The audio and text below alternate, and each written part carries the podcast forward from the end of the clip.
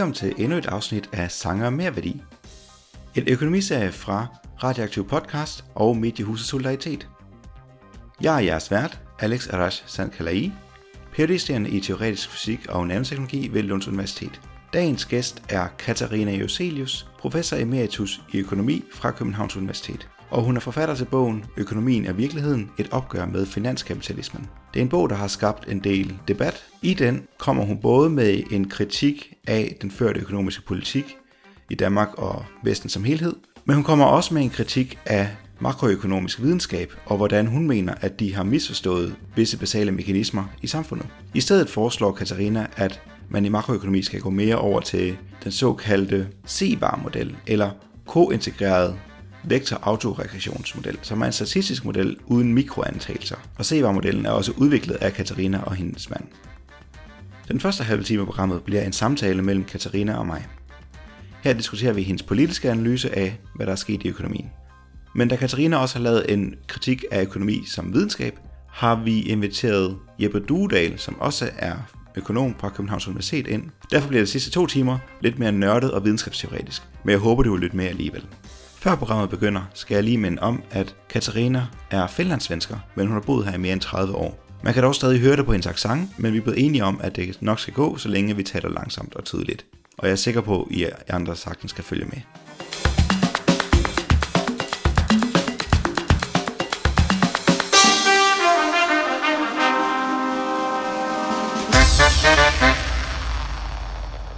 Velkommen til, Katarina, og tak fordi du vil deltage. Ja, tak for at jeg fik komme.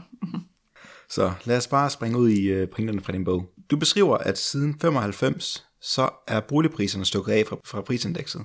Eller det er steget hurtigere end inflationen. Og det er lidt til boligboblen med finanskrisen i 2008. Men boligpriserne stiger stadig. Hvorfor stiger de så meget mere end inflationen? Altså det korte øh, svar, det er jo, at boligpriserne stiger, øh, fordi altså renten er så utroligt lav. Og det er jo det er jo ikke det som er det interessante. Det interessante er jo att at øh, varför är er øh, inflationen i forbrugerpriser så, så i, i sammenligning med inflationen i, i, i det huspriser.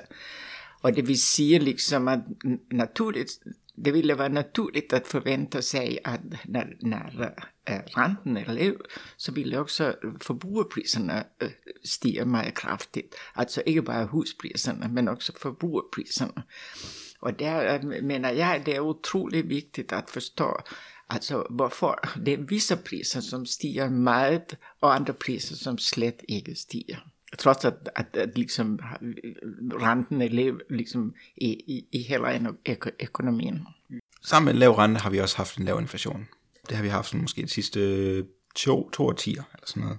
Og for at få gang i inflationen igen, er der mange centralbanker, den danske nationalbank, europæiske centralbank og den amerikanske osv., der har forsøgt sig med kvantitativ lempelse, hvilket groft forsimplet er at sætte gang i sædepressen. Men inflationen er stadigvæk lav, på trods af det er et historisk høj output af penge, vi skyder ind i økonomien gennem det her kvantitativ lempelse.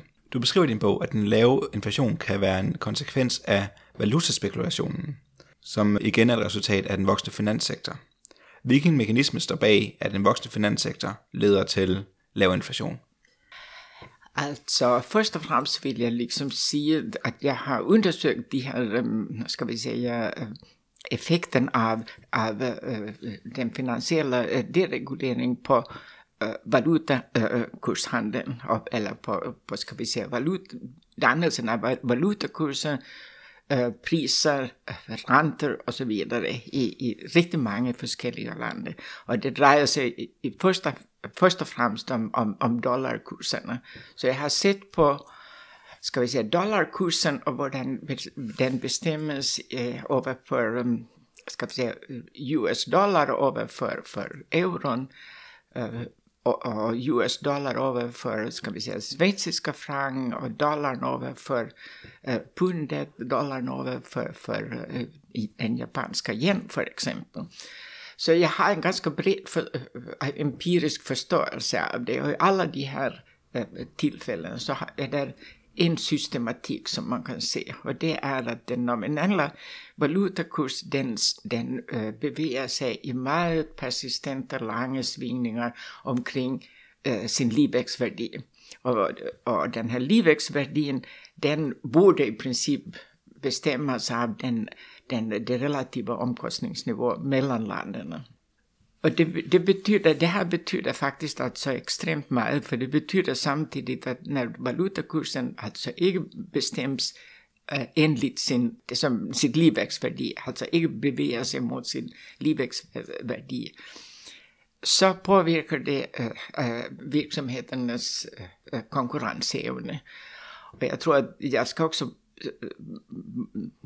lägga till här att, att en stor del av de handlar som sker i, i, i øh, främmande valuta, det handlar om ren spekulation. Så för exempel i, i øh, dollar-euro-området så øh, är 75 procent av alla transaktioner i, främmande valuta, det är direkt relaterat till spekulation. Och det vill säga liksom att det är en mycket stor del av, av effekten på på valutakursen som, som kommer från, mm, eh, från förväntningar till att valutakursen ska gå upp eller ner. Och inget, liksom, som inte direkt är relaterat till eh, ska vi säga, import och export. Och effekten då på, på, på virksomheten den är faktiskt relativt stor. Så om vi tar Danmark för exempel så uh, har vi haft perioder var, var den här valutan, den danska kronan har apprecierat alltså i, i långa perioder upp till äh, øh, fem, sex, sju år. Øh, äh, var den, øh, var, man kan säga att krone, kronan, är, kronan är för dyr i princip i relation om man sammanlignar det med med det relativa omkostningsnivån mellan eh, länderna. Och det betyder alltså att viss eh, verksamheterna för exempel säger, jag menar, så vi tar eh, omkostningarna för produktionen och så, och så lägger vi liksom valutakursen eh, ovanpå för att, för, så att vi transformerar dem till dollar, eh, prisen till dollars. Så vill prisen vara för hög för det internationella nivån. Och, vi, och man vill inte liksom kunna sälja sina produkter och man mister øh, äh, marknadsandelar. Och det är klart, att i en sån situation så vet, det, är en, det är benhård konkurrens på de internationella marknaden. Och verksamheterna är fullständigt på det klara med att de är nødt til att, att, att liksom ha, deras pris er nødt till att följa, følge det internationella nivå, om det, förutsatt att de inte, att de liksom ska mista marknadsandelen. Så det eneste de kan, i princip kan, det är att, att øh, tilpasse tillpassa produktiviteten så att de kan sänka liksom sina priser øh, øh, ved hjælp av, af produktivitetsförbättringar. Och det kan vara för exempel med att man siger, jamen ja, så fyrer vi de, de minst produktiva og så skal liksom de som är tillbaka i arbejdsstyrken, de skal, de skal arbejde liksom hårdere, de skal producera mer per time än tidigare. Det kan gå ut på att man säger ja, men så kuvar vi robotar för att göra produktionen mer effektiv och mer øh, alltså billig så kan det øh, øh, betyda att man, man outsourcar sin øh, produktion. Det kan också betyda att, att de tillpassar profitraten i en period. Men allt det här i stort sett har den konsekvens att, att det påverkar arbetslösheten. Och när arbetslösheten stiger så betyder det också att fackföreningarnas äh, ska vi säga, makt att äh, øh, förhandla øh, pris øh, eller löneförhöjelse, den blir betydligt mindre. Så det sväcker alltså äh, äh, fackföreningarnas makt. Och det har, man, har jag sett i analysen, alltså i analyserna allt sedan tre och Fears, att äh, fackföreningarna blev blev betydligt, eh, betydligt i den perioden.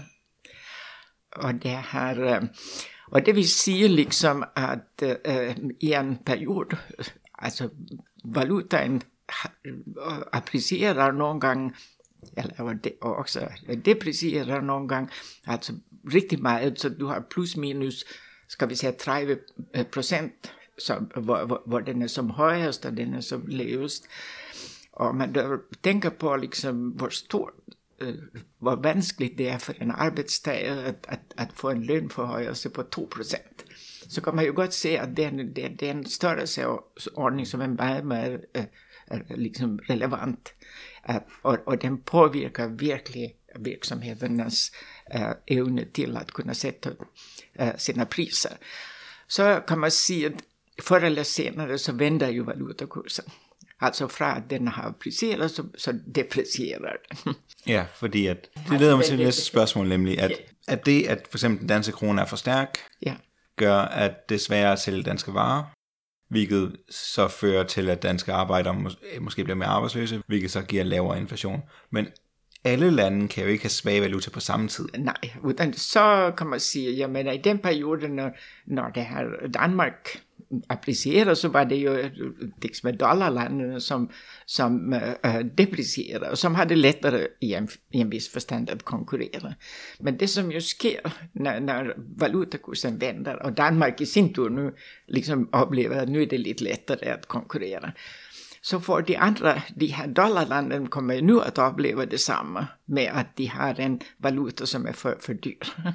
Och det vill säga, liksom, de är at der er præcis precis detsamma uh, det här uh, tilltag i, i, i, borde samma tilltag för att kunna liksom konkurrera på det internationella marknaden. Och det betyder liksom totalt sett att det är likgiltigt om om, om, om kronan ett eller annat sted är svag eller stark. För de här mekanismerna eh, øh, ser till att, att deras priser liksom ikke bevæger sig meget. Så det giver nogle strukturelle konsekvenser, yes. som udvikler sig langsommere end valutaudsvingene, hvilket gør, at du selv, når du så igen får en svag valuta, ja. så de strukturelle konsekvenser er vedblivende. Ja. Så du stadigvæk har det her lavinflationsregime. Ja det viser sig alltså i analyserne, nu säger jag att jag har analyserat riktigt många liksom, øh, hvad vad ska vi säga, sådana lande og och deras internationella transmissionsmekanismer. Och det är då tydligt, jag menar allting tyder på att det her er tilfældet. Så vill jag ikke liksom argument, vill jag ikke påstå att det, der kan finnas andra mekanismer också. Men, øh, och det kan have at gøre med, med, med hvordan, ska vi säga, inflationen påverkas av av demografiska äh, forhold, for eksempel, hvor vi ser på det rigtig lange, äh, det lange sigt. Men altså, i over sådan her, skal vi sige, middel lang sigt, så, så mener jeg faktisk, at det er den her mekanisme, som er den dominerende, mm. og den kan forklare den lave inflation. Så hvis vi nu spørger mainstream økonomisk teori, så vil jeg sige, at en god måde at påvirke inflation på, er ved at centralbanken justerer renten. Ja. Hvad giver du så for den teori, hvis du kan forklare det anderledes? Altså, det er en teori, som jeg har prøvet, uh, prøvet at teste altså utallige gange, for det var det faktisk den første teori, jeg startede med, når vi engang havde liksom uh, skal vi sige, udviklet vår, vår kointegrerede varemodel, og den var færdig for at testes. Så var det det første spørgsmål, jeg stillede mig. Og egentlig så, start, så startede jeg med ja, alltså den här uh, Milton Friedmans uh, slogan kan man säga. Liksom, inflation is uh, always and everywhere a monetary problem. Alltså inflation är alltid och överallt ett monetärt problem. det vill säga att det är centralbankens problem. Mm -hmm. Och det här, och, och, och vad, vad jag än prövade liksom den här hypotesen, jag har faktiskt skrivit en hel bok, där jag liksom undersöker det här. Och jag kan inte finna belägg för det. Och det vill säga så har jag prövat på, på, på, med andra länder, jag har prövat med Tyskland, jag har prövat med, med att analysera det för Spanien och för, för, för det här Italien och, och många andra städer där jag då faktiskt inte har publicerat resultaten men var jag har, har, har trots allt liksom sett på det. Och det är systematiskt vanskligt att finna belägg för att det är centralbanken som kan Øh, kan, kan bestämma räntan. Och det är alltså efter den här uh, øh, dereguleringen av, av, av finanssektorn. För det så finner man gott belägg för att de kan det.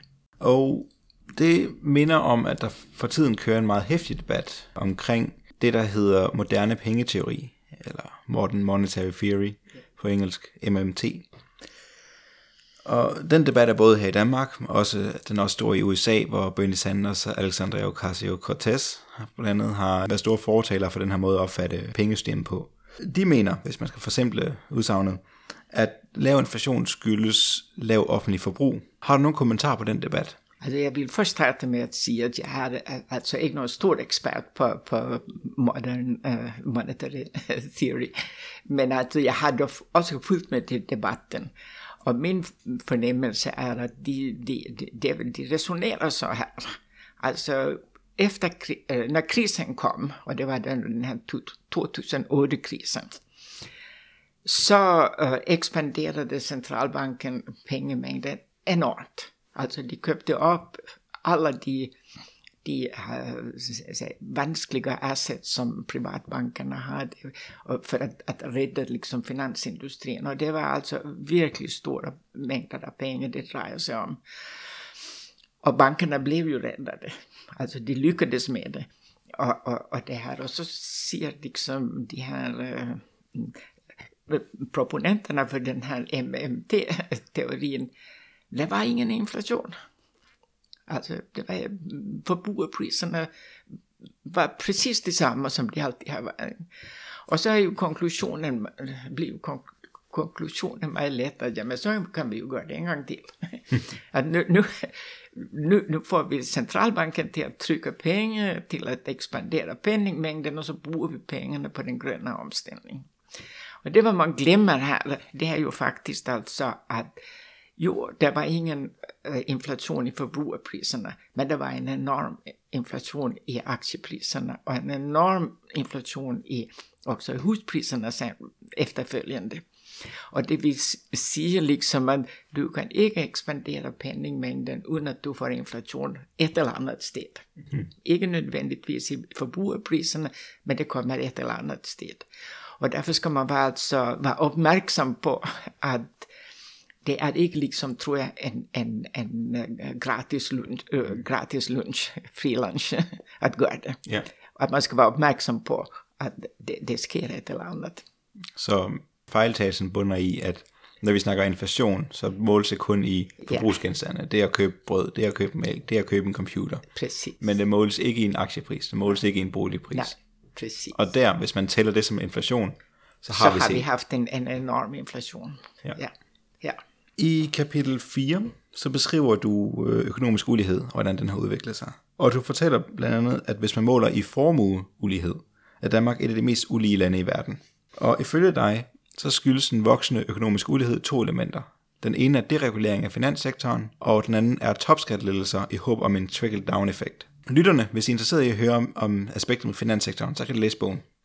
Men nu, snakker, nu skal vi snakke om topskattelettelser og trickle-down. Trickle-down, det er den her antagelse om, at hvis man giver skattelettelser til de rige, så vil de investere pengene. Det vil så gøre, at der er flere, der kommer i arbejde, og folk kan komme bedre jobs, og det øger deres indtægter. Men du beskriver, at i praksis så er topskattelettelserne forårsaget en slags trickle-up. Så hvad er der foregået her? Alltså vad sker det, när du ger topskattelettelser till de som allerede har riktigt mange penge? For det er jo de rikaste som får dem. De har nu möjligheten for at for eksempel säga, at jamen, øh, eh, skal, jeg nu investere? Skal jeg starte en ny eh, fabrik, for eksempel? Skal jeg begynde at investere i, i, en, i en virksomhed, og så videre? alltså med, med de penge, jeg har. Og der øh, vil de meget hurtigt liksom konkludere, at okay, om vi ser historiskt historisk på, hvad det giver at, at investere i den reale økonomi, så har det i gennemsnit været lidt mindre end 2 procent. Det, det er den reale vækst, vi har haft. Og det er klart, der, det, det dækker over, at, någon, at, vissa, at vissa investeringer er, er meget liksom... Ger ett meget stort avkast och andra ger ett mindre avkast. Men i genomsnitt så, så kan man se att, att ekonomin har, den reala ekonomin har visat en, en, en, en växt på, på, på, på cirka 2 procent. Och så ser de, ja, alltså, men hur ser då øh, framtiden ut? och den är då meget osäker. Vi har då en klimakris som bankar på allt hårdare och hårdare. Där är, det är inte bara en klimakris, det är riktigt många andra kriser också, som är måske forbundne med, med klimakrisen. Det vil sige, at det er en meget, meget usikker tids, tidsperiode. Om, om noget så er investorer uh, altså bange for usikkerhed. Og så siger de, hvad er det for, er der nogle andre muligheder? Och så ser man på aktiepriserna, de, de, är, de är vuxit med 7 procent. Och det är utan dividender. Det är bara ren prisstigning som har varit 7 procent per år. Det vill säga långt mer än vad man kan förvänta i avkast på, på, en, på en investering. Och, det, och, och, och, så ser man, ja men på kort sikt så, så investerar jag nu de, de, pengar jag har fått i, i aktier. Mm-hmm. Och det tror jag de flesta har gjort, för när man ser på, på, på investeringarna så har de faktiskt inte reagerat särskilt mycket på, på de här skattelättnaderna, de, om alls. Mm. och det vi ser liksom att med skattelättnader så, så betyder det faktiskt att man skubbar till alltså de här aktiepriserna som allerede är vuxit allt för mycket och hvor vi allerede har en, en enorm obalans. Mm. Och, det här, och där ser all erfaring att om du har alltså en obalans som bara fortsätter och fortsätter att växa så vill det förr eller senare så vill det komma ett eller annat som går liksom att, att at, at, at, at de her priserne crasher. Og her er det jo vigtigt at huske på, at når man køber aktier, ja. så går pengene netop ikke til virksomheden. Det går til ejeren ja, af virksomheden, så derfor kommer de ikke nødvendigvis ind og bliver reinvesteret. Nej, nej, præcis. Og det betyder altså, at, at, at ligesom, jamen, hvis aktiemarkedet crasher, så vil, så vil det ramme Alltså också stora verksamheter och måske också stora banker. Och som, som man säger, ja men där, det, det kostar för mycket att, att, att, de får, att, att låta dem gå för lite. Alltså där är man nöjd till att staten går in och, och, och räddar dem och ser till att, att det kan fortsätta, fortsätta som tidigare. Och det är det. Och när staten går in och räddar så är det alltså oss som gör det. Och det är det som är trickle up. Så i det kapitel om gæld og vækst slutter du af med en formaning om, at vi skal indstille os på en epoke med lav vækst og at det kan blive et stort problem for en gældsdrevet økonomi som vores. Først, hvorfor skal vi indstille os på en epoke med lav vækst? Altså det tror jeg, at vi er nødt til, for, fordi altså jordens klima, eller jorden kan ikke længere klare det, mere vækst. Altså den her, vi har jo vendt os til, at vi skal have en sådan her forbrugsdriven vækst. Og vi husker jo alle liksom, øh, hvordan politikerna liksom tidigare har sagt att nu ska vi bara la äh, de här äh, våra Visakort glöda. och köp, köp, köp, köp. Och det är ju klart att, och det har danskarna ju också gjort. Mm. Och det vi ser liksom i dagens äh, situation så har vi ju allesammans Alltså otroligt många ting och långt mer än vad vi någonsin kommer att behöva. Alltså vi bor, för, vi bor inte det tøj, vi har eh, till, intill det här slidt upp. Eh, det, jag har hört faktiskt om, om teenagepiger som faktiskt istället för att vaska sina, sina t-shirts så går de och köper en ny. alltså det är ju en fullständigt alltså ohållbar situation. Och det, øh, øh, det, är, det är otänkbart i, enligt min, i min optik, att det inte kommer liksom begränsningar i den måte på vilken vi förbruger. Alltså, det vill säga, det kommer att, helt säkert att komma några avgifter på, på, på, på en sån här klimatskadlig, äh, øh, för, på ett klimatskadligt förbruk. Så i den förstand så tror jag att vi är nöjda till att inställa oss på att förbruket kommer att minska. Och så kan man säga, ja men när förbruket minskar så minskar också en del av, av, av um, investeringarna för, för förbruk genererar investeringar. Så de här förbruksdrivna för investeringar, de vill också minska. Så kan man säga att det finns, så finns det liksom investeringar i, i den gröna omställningen. Och, och det är klart, där hoppas jag ju att det är de som, som kommer att, att liksom Eh, øh, växa i, i framtiden. Och det øh, betyder att, att det är i, i, i min optik liksom den enaste möjlighet för, för, för faktiskt för växt i, i framtiden. Så det är grunden till att jag tror att, att, äh, øh, att vi ska liksom hvert fall, liksom, det är klart att om de här investeringarna i den gröna omställningen blir otroligt framgångsrika så vill det kunna ge alltså mm. mer växt. Men, men alltså växten i förbord, det, det menar jag vi ska räkna med att det minskar. Mm. Også øh, hvis man nu forestiller sig, at der ikke var noget klimahensyn. Mit indtryk, har, mit indtryk er, at vi her i Vesten i hvert fald har udviklet os til et materielt niveau, hvor der egentlig også er svært sådan rent praktisk at vækste økonomien mere. Ja. Er, er der også nogle strukturelle ting i dine øjne, som hvis der ikke var nogen klimahensyn overhovedet, ja. stadig vil sige, at vi kan ikke vokse så meget, som vi har gjort før? Ja, men det tror jeg, det er. Och det är liksom det att, att jag menar att priserna är, är vid att gå ner. Mm. Alltså det är ju något som de flesta vill säga, men priserna går alltid upp. Men det har de gjort alltså, faktiskt i lång tid. Och det har att göra med den teknologiska äh, äh, förändring som vi också har sett.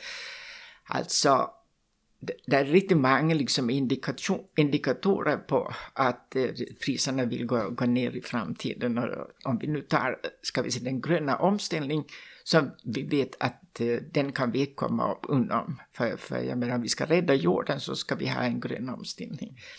När den gröna omställningen er så är ju faktiskt alltså prisen på, på sol och på vind och på jordvärme och värme, den är gratis. Alltså marginalomkostningarna är i stort sett gratis. Klart det ska vara underhåll och så vidare. Men det är i vart fall liksom um, øhm, så som i dagens världen hvor, hvor vi har oljepriser som går upp och ner och, och, och, och, och så vidare. Det är något som vi inte längre behöver tänka så mycket på. Så det tyder på att, att marginalomkostningar för, för någonting som fyller mig i, i, i liksom dagligt vill, vill liksom gå ner med med, med de med faldende energiomkostninger, Så har vi ju, så ved vi ju alla sammen, att, att der finns, um, øhm, alltså vi ska säga det här uh, øh, kommunikationsinternettet har gjort riktigt många ting alltså billig, billiga eller gratis. Alltså du investerar i en smartphone eller i en iPad så får du gratis kamera, så får du gratis GPS, så får du gratis underhållning, så kan du få gratis böcker och så vidare och så vidare och så vidare. Och det här är, allt, det är ju allt någonting som kostade kassen tidigare, det var otroligt dyrt. Och du kan också telefonera i stort sett mm. gratis och så vidare. Det är riktigt många ting jag vet inte, jag hade äh, astronomiska telefonräkningar när jag flyttade till, till, till, Danmark för, för 35 år sedan. Och i dagens världen så vill jag ju liksom så här, så är de med små. Ja, ja. och det här, och där är också många andra ting, jag menar vi har industrin äh, investerar mer och mer i robot, robotar, det betyder att igen att marginalomkostningarna vi går ner för, i produktionen, industriproduktionen. Vi har øh, artificial intelligence som ju betyder att många av de, många av de tjänster som vi är vant till, vill, där vill också marginalomkostningarna gå ner, alltså med seriöst. Så det, vill säga, det vill säga, jag menar att vi, vi ska inställa oss på att priserna börjar gå ner. Och det, har, det är ju en positiv ting. Alltså det syns jag liksom, det ger mycket, mycket stora och fina möjligheter för att liksom också minska på den olikhet vi ser runt omkring mellan, mellan rika länder och, och, och, fattiga länder. För det är klart att de fattiga länderna vill också ha den samma teknologiska utveckling och det ligesom, vi ser liksom utan att vi riktigt går något som helst så vill vi närma oss hinanden. Och om priserna går ner så kan vi ju faktiskt också acceptera att lönerna går ner. Och vi har stadigväck den samma äh, äh, reallön. Kan, kan ha råd precis till detsamma som tidigare. Och det enda som inte går ner det är gälden. ja, så vad handlar det här om att vi har en gäldsdrevet ekonomi? Ja, men det betyder ju liksom, det man kan säga liksom att, att, att i, särskilt i, i Norrland så var det faktiskt så att att det var øh, äh, nästan kutym att man tog, øh, stiftade gäld för att kunna förbruka. Och, och den vox, det var den här, man stiftade också gäld för att, att köpa aktier och man stiftade gäld äh, øh, också naturligtvis för att köpa boliga och, och, och, och, och så vidare. Så det, det, det var det kan man också se på grafen att i, i Norrland så steg aktiviteten i ekonomin riktigt mycket samtidigt som gäldsättningen steg äh, också lika mycket. Så den, det var en, en, en förbudsdriven växt som så kraschade till sist. Mm. Och det här, och när det, så, Och när man så prövar att förstå det här med vad betyder liksom fallande priser för, för geldsättningen för exempel, så, ska, så det är bara att tänka på hur det var i 70-erna för exempel. Det är många som ännu huskar at øh, i 70-erna med, med hög inflation, det var också høj, høj rente naturligvis, men om du tog øh, ett huslån så gick det i stort sett 5, 6, 7 år så hade inflationen i stort sett spist upp äh, øh, gælden. Och i en period när priserna faller, det vill säga när nu har en negativ inflation, så sker precis det motsatta. Gælden blir större och större. Och det är, tror jag, något som man ska ta meget seriøst. I dit afsluttende kapitel har du en række forslag til, hvor vi skal handle for at forbedre tilstanden i økonomien og samfundet som helhed. Og jeg har bedt dig om at vælge et forslag ud af flere, som du kan uddybe for lytterne. Hvilket af den har du valgt? Alltså nu vill jag faktiskt välja ett som inte riktigt är där. Den är sådär halvt där, men inte riktigt okay. där. och det är naturligtvis för att jag är meget bekymrad för, för klimatkrisen och för den gröna omställningen och om vi ska klara det i tid. Samtidigt som jag liksom ju har upplevt liksom vi har analyserat data och se på data så ser jag att där är, där, där är en enorm uh, uh, tillväxt i ska vi säga den här aktieformuen mm. och formulerna som enligt består enligt min mening av en hel del luft. Det är priser som det är prisinflation och mm. den är inte helt reell. Men det betyder bara liksom att det är, det är många som går omkring med riktigt stora formuler som äh, enligt min mening alltså inte helt är berättigade. Samtidigt som vi har behov för en, en, en finansiering av den, den gröna omställningen och den ska gå hurtigt och den ska vara effektiv. Och därför ville jag, om jag kunde få vara diktator, och inte bara i Danmark, men i hela, hela liksom vår, vår, vår, vår världen, så ville jeg sige, jamen vi skal liksom beskatte de her øh, aktieafkasten på, på riktigt meget. Kan det tänkas at man ska måske alltså vælge lite vilka som man syns man ska beskatte riktigt meget. Men att man ska se till att det finns incitament att flytta sina pengar från de här aktieformerna i, in i den gröna omställningen. Och det kan vara liksom med att utställa gröna obligationer eller något liknande, men alltså att flytta den enorma, eh, ska vi säga, likviditet eller den enorma liksom formuupphopning som vi har i världen till alltså att, att arbeta för att vi ska rädda vår jord. Det vill jag allra mest. Spændende. Og du har også nogle andre spændende forslag i bogen, som lytterne kan uh, finde ud af, hvis de læser den. Ja. det var det for første del af programmet, og så mødes vi igen om et øjeblik for at debattere din uh, mere videnskabsteoretiske udsagn.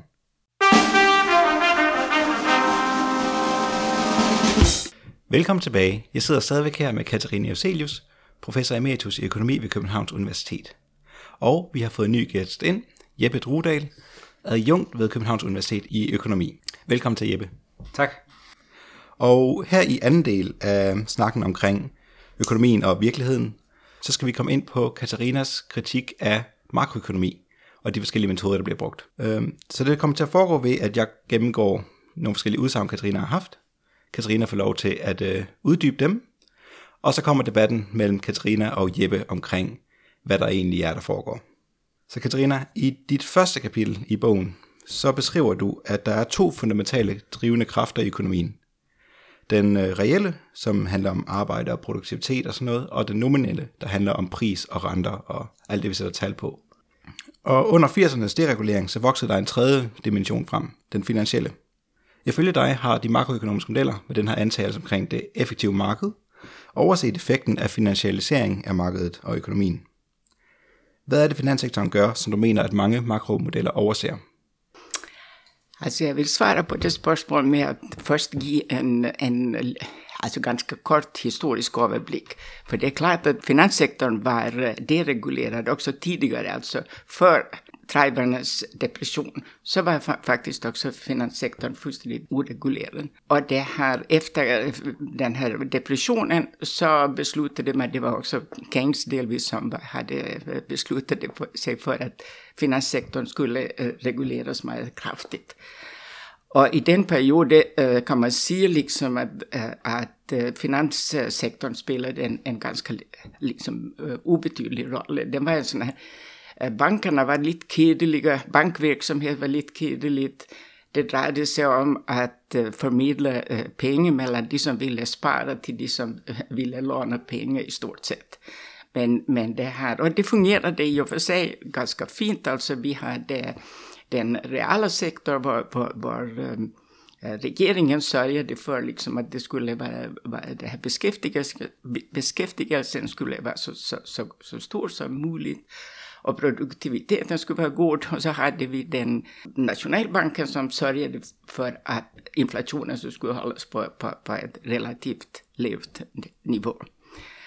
Och det gjorde det vid hjälp av ränteförhöjelser. Det här fungerade också rimligt gott i øh, i, i, halv, i halvtresserna och tresserna och då ska man också huska på att i den perioden så var valutakurserna rim, rimligt stabila. Och det var, øh, skuldes att, att det, där, det øh, internationella valutakurssystemet øh, eh, karaktäriserades av guldstandarden. Och guldstandarden i sig själv liksom eh, var uppbyggd så att valutakurserna skulle vara liksom rimligt stabila. När vi så kom till, till halvfjärdsarna så visade det sig att den här guldstandarden var ett eller annat sted alltså lite för begränsande för ekonomin. Och där det uppstod sprackor här och där och, och, och, och, man beslutade liksom att nu skulle, vara, nu skulle øh, guldstandarden ersättas av øh, flytande øh, valutor med dollarn som reservvaluta. Alltså dollarn var liksom ankaret i den här den nya valuta, den nya valutaregimen. Och det var naturligtvis för alltså USA var det mest øh, äh, dominerande land øh, äh, ekonomiskt sett och, och, och det här äh, øh, den starkaste ekonomi i världen. Det som effekten av det här gjorde liksom äh, sa man ganska tydligt, för det, det, de tidigare ganska liksom stabila valutakurser, de började att fluktuera betydligt mer. Og det resulterade blandt andet, liksom at inflationen begyndte at stige, Så kom øh, den her um, første oljekrisen i 73, og den uh, faktisk altså gjorde situationen værre. Och det vill säga liksom att på en gång så hade man en ganska hög inflation, man hade en, ett höjt räntenivå och man hade också en, en rimligt hög uh, arbetslöshet. Og så var argumentationen, øh, særligt bland ekonomer, att, att Philipskurvan som man tidigare liksom øh, øh, stolede på att nu hade den brutit samman. Philipskurvan säger att, att at när det är stor arbetslöshet så är det press, en negativ press på inflation, inflation går ner. Och när det är en lilla arbetslöshet så stiger inflation. Och där hade man både, ser man, både hög øh, inflation och hög arbetslöshet. Och det här är någonting som jag liksom senare i min forskning har kommit till att faktiskt så var det så att Philipskurvan slet hade brutit samman. Det var faktiskt det att man man betraktade det som man kallar the natural rate of unemployment, den naturliga arbetslöshetsnivå. Øh, Där betraktade man det som ett, en konstant medan äh, øh, människor jag tror att det var, hade varit riktigare att säga att den ska, den ska vara en funktion av realräntan och, och, och, och den reala valutakurs. Det är alltså Edmund Phelps som har, har utdypat det här igen, på, som har titeln structural slumps. Men det är så en, en, en, en bisättning där. Men i vart fall så hade man alltså upplevde, upplevde man att det var ett problem med att eh, øh, ekonomin blev mer, ostabil i halvfjärdsarna.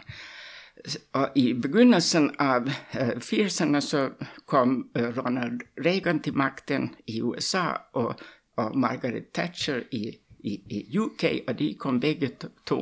De var stærkt influerade av Milton Friedmans uh, monetära ekonomi-teori. Uh, det er det, man kalder monetarismen. Monetarismen, ja. Og for eksempel så var den her um, Reagans slogan var The Magic of the Marketplace. Och de genomförde eh, øh, toppskattelettelser och de genomförde det här øh, finansiell deregulering. Och det ska nu sägas att i USA för exempel så var toppskatteraten eh, i, i halv, ännu i halvfjerdserne var tätt på, på halv, halvfems procent. Vilket är øh, alltså nästan obegripligt. I dagens världen så är den under 4 procent så vitt jag vet. Och, og det här og det superrige, de betaler faktiskt alltså någon gång mer i, i, uh, i genomsnittsskatt än, än vad deras sekreterare gör. Så det är alltså, alltså det har skapat en, en obalans, alltså den här, øh, de här, den finansiella deregulering och, och, och, och de här toppskattelättnaderna som øh, som, ja, men det startade kan man säga med USA och med, med UK, men, men mycket hurtigt så, så fulgte de andra europeiska och, och det här eh, industrialiserade landet efter. Men den hade alltså den här äh, dereguleringsböljan hade alltså några andra eh, också konsekvenser som den hade också några positiva konsekvenser, det vill jag också poängtera. För exempel så kom inflationen kom hurtigt ner, räntan kom ner den, i Danmark i 83 vid den här dereguleringen av kapitalbevegelserna så kom räntan ner från, från cirka 22 procent, den långa obligationsräntan, ner till alltså 15 procent på en mycket kort tid. Jag tror det var liksom på, på, på, på en øh, mindre än ett halvt år. Så det var ju klart att det hade, och det var øh, definitivt gott för, för ekonomin. Och det här, øh, så jag menar den hade positiva effekter men så hade den når, när det här konsekvenser som man slätt hade räknat med. Alltså øh, varken, menar jag, politikerna eller ekonomerna hade kunnat liksom se att de konsekvenser, alltså den som faktiskt, jag tror jag kunde förutse det, det var Tobin. James Tobin. Han sa i förbindelse med att man, man gick väck från guldstandarden att øh, man borde införa en Tobinskatt på, på uh, uh, de här transaktionerna i kortsiktiga transaktioner i valutahandeln. För han kunde förutse att det skulle bli alltså rätt stora fluktuationer om man, om man började här deregulera den utan, utan att uh, pröva att, att, att förhindra liksom den ostabilitet som han fruktade samtidigt ville ville eh, øh, uppstå. Øh, och, det, och hans frukt menar jag var helt alltså berättigat. Så det, det, det, det, det morsamma är ju att, att Tobinskatten som man nu diskuterar alltid att det är en skatt på, på aktier, øh, eh, och så vidare. Det var, det var inte något som han menade överhuvudtaget. Han menade faktiskt att den skulle införas på, på, på valutahandeln. Och, den, och det är alltså i, i förbindelse med att der renten kom ned på et meget lavt nivå och det blev billigt för uh, øh, privata banker att uh, øh, låna på det internationella marknaden och, och, og den här, uh, øh, vi ska sige, lånekapitalen uh, ekspanderede meget hurtigt. Och det, det resulterade i totalt sett att den finansiella sektorn expanderade alltså verkligen meget i, i sammanligning med vad den var liksom under den mer reglerade perioden. Och, och blev en maktfaktor som, som jag menar när jag ser på analyserna, som, de empiriska analyser som jag liksom nu har, har det här varit igång med i mycket lång tid, så kan jag se att, att, att øh, den finansiella äh, øh, sektorn har infört eller medfört en ny trend som är mycket, mycket dominerande. Altså utöver den reala og den nominelle. Jeppe? Ja, man kan sige, det, er jo, det, er jo, det er jo et stort spørgsmål at forholde sig til, til hele man kan sige, udviklingen i, i, i hvordan at, at finansmarkederne har fungeret i, i, ja, i hele det 20. århundrede og, og, og mere til. Men jeg tror, måske på en eller anden sted, så tænker jeg meget, at det Katrine siger, lidt løber en åben dør ind, eller sådan. Jeg tror, der er rimelig opbakning generelt set blandt økonomer til, at at, øh, at hvis man kigger på den dereguleringsbølge, der har været siden ja, starten af 80'erne eller sådan noget lignende, og måske op til finanskrisen, jamen så var man nok blind for, hvilke problemer det kunne skabe i forbindelse med at lede til bobler, i forbindelse med at skabe systemisk risiko, i forbindelse med, at man har for eksempel banker, der bliver for store til, at de kan gå, gå bankerot om, derfor bliver nødt til at, at støtte dem, hvis, hvis de er på vej til at ske den vej. De derfor tager for store risiko, at man kan sige, at måske havde for stor tro på, at markedet altid bare fungerede, og man derfor havde det fint nok med, at nogle finansielle produkter blev meget, meget komplekse, og det er virkelig nemt med, at folk ikke rigtig måske vidste, hvad det var, hvad det var de handlede med. Hvor man måske i dag er gået mere over til det, man siger, den måde, man prøver at regulere på i dag, i højere grad siger, at der skal være højere kapitalkrav til banker, vi skal prøve at forsimple de, de finansielle øh, produkter, som, som vi tillader, og nogle af de her, de her bevægelser. Og så er det selvfølgelig en god diskussion, om man har gjort nok, om man skal gøre mere, og, og så videre, men sådan det overordnede blik for, at der også var, man kan sige, øh, problemer med den deregulering, man lavede, det, det tror jeg i virkeligheden, der er rimelig bred enighed om. Så nu skal jeg lige for at være sikker. Mener du, at der er bred enighed om, at den politik, der blev ført dengang, var for optimistisk, eller mener du, at der er bred enighed om, at teorien, teorierne, man brugte, og de antagelser, man havde inden for økonomi som videnskab, måske har været for optimistisk omkring det her. Ja, jeg tror, det, man kan sige, det er et svært begreb, det her økonomi som videnskab. Hvad er det egentlig, man mener med det? Ikke? Også fordi, at, at der er jo få økonomer, der ved alt i økonomisk ja. teori. Der skal man nok nogle år tilbage, inden, inden der fandtes øh, øh, sådan, en, sådan, en, sådan en pension. Jeg tror lidt, man siger, da Paul Samuelson skrev hans lærebog der i starten af 50'erne, der var alt, men man, man skulle vide, det stod i den mere eller mindre. Ikke? Og sådan er det absolut ikke mere, vel? Og man kan sådan som jeg lidt, lidt ser på det, så var der mange af de her teorier om, hvordan at finansielle markeder kan være instabile, hvordan at, at der kan være øh, man kan sige, der kan være altså bankruns, hvor hvordan det kan skabe problemer med, at, at folk lige pludselig alle vil trække deres penge ud af banken, og det kan føre til, at banken øh, går bankerot, og bare folk begynder at blive bange for, at det kan ske, så kan det, man kan sige, sådan nogle selvopfyldende forventninger. Det var der virkelig masser af folk, som, som havde fokus med at vide noget om finansielle markeder, der vidste noget om det. Og det kan man, altså hvis man kigger på sådan overview-artikler over, hvad der har været forsket i det, så er der masser af folk, der beskæftigede sig med sådan nogle spørgsmål, og beskæftigede sig med forskellige imperfektioner på de finansielle markeder. Altså, et andet eksempel kunne være øh, Robert Schiller, som nu kan jeg ikke huske, hvor mange år siden, han vandt Nobelprisen relativt for nylig, og hans store forskning er, er fra 80'erne og 90'erne om, hvordan at man kan sige, teorien om, perfekt, øh, om efficiente markeder ikke, ikke gælder, hvordan der, der er nogle empiriske ting, hvor det ikke passer med det, at man ser nogle, nogle udsving i det finansielle marked, som ikke kan være, som ikke ifølge hans, hans observationer i hvert fald kan, være, kan passe med, øh, med den her teori om, at, om, at markederne bare, bare virker efficiente. Men der, hvor problematikken måske var, var, at, at der også var nogle andre økonomer, som var makroøkonomerne, øh, som måske i højere grad byggede modeller, hvor, finans, hvor, de, hvor finansmarkederne spillede en meget, meget begrænset øh, rolle i, hvis de overhovedet var der. Måske var det eneste, man typisk havde, det var, det var et pengemarked, altså hvor mange penge folk havde, havde lyst til at holde. Øh, men udover det havde man ikke så meget, havde man ikke så meget blik for det her med, med finansielle markeder, hvilket så er noget, der er virkelig er sket i, i man kan sige, siden finanskrisen, hvor der er utrolig mange, der fokuserer på, hvordan kan vi få de her finansielle øh, mekanismer ind i vores makromodeller. Så på den måde, så kan man sige, så synes jeg i virkeligheden, at, at der var, man kan sige, rigtig mange af de værktøjer, man skulle bruge til at forstå det her, men man fik måske ikke anvendt dem øh, på den rigtige øh, på den rigtige måde. Og man, må, man har måske heller ikke fundet den rigtige forklaring på mange af de her spørgsmål nu, som er super øh, komplekse at forstå, hvordan de her øh, hænger sammen.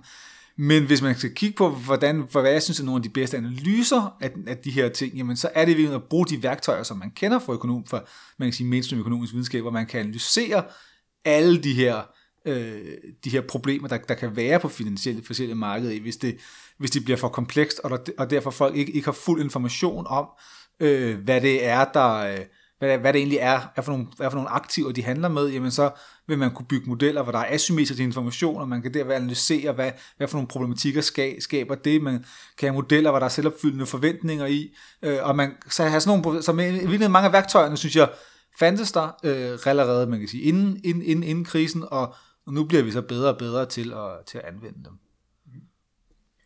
Katrina, kan du øh, genkende den her øh, hvad skal man sige, form for selv, selvkritik, der um, måske er kommet efter krisen? Altså, det er klart at, at efter krisen så, så blev interessen for de her finansielle marknadens effekt på ekonomin, den blev ju alltså betydligt större än tidigare. Det håller jag fullständigt med om. Men mm, mm, alltså, bara for, øh, som en, en, först en kort kommentar till det här tidigare, Alltså för exempel finansministeriets makromodeller har inte inkluderat effekten av, av finansekonomin i, i sina makromodeller. Och det vill säga liksom att allerede, det är alltså 35 år efter det att, att vi, vi, vi det här deregulerade äh, de här finansiella äh, nu skal jeg lige opklare en ting. Sagde du har eller havde? Har, har de stadig, eller? Nej, det er, de er i stort set fraværende. fraværende. Men alltså, om vi så kom, nu tar upp, liksom, ska vi se, vad är det skett i, i dagens världen efter den här krisen?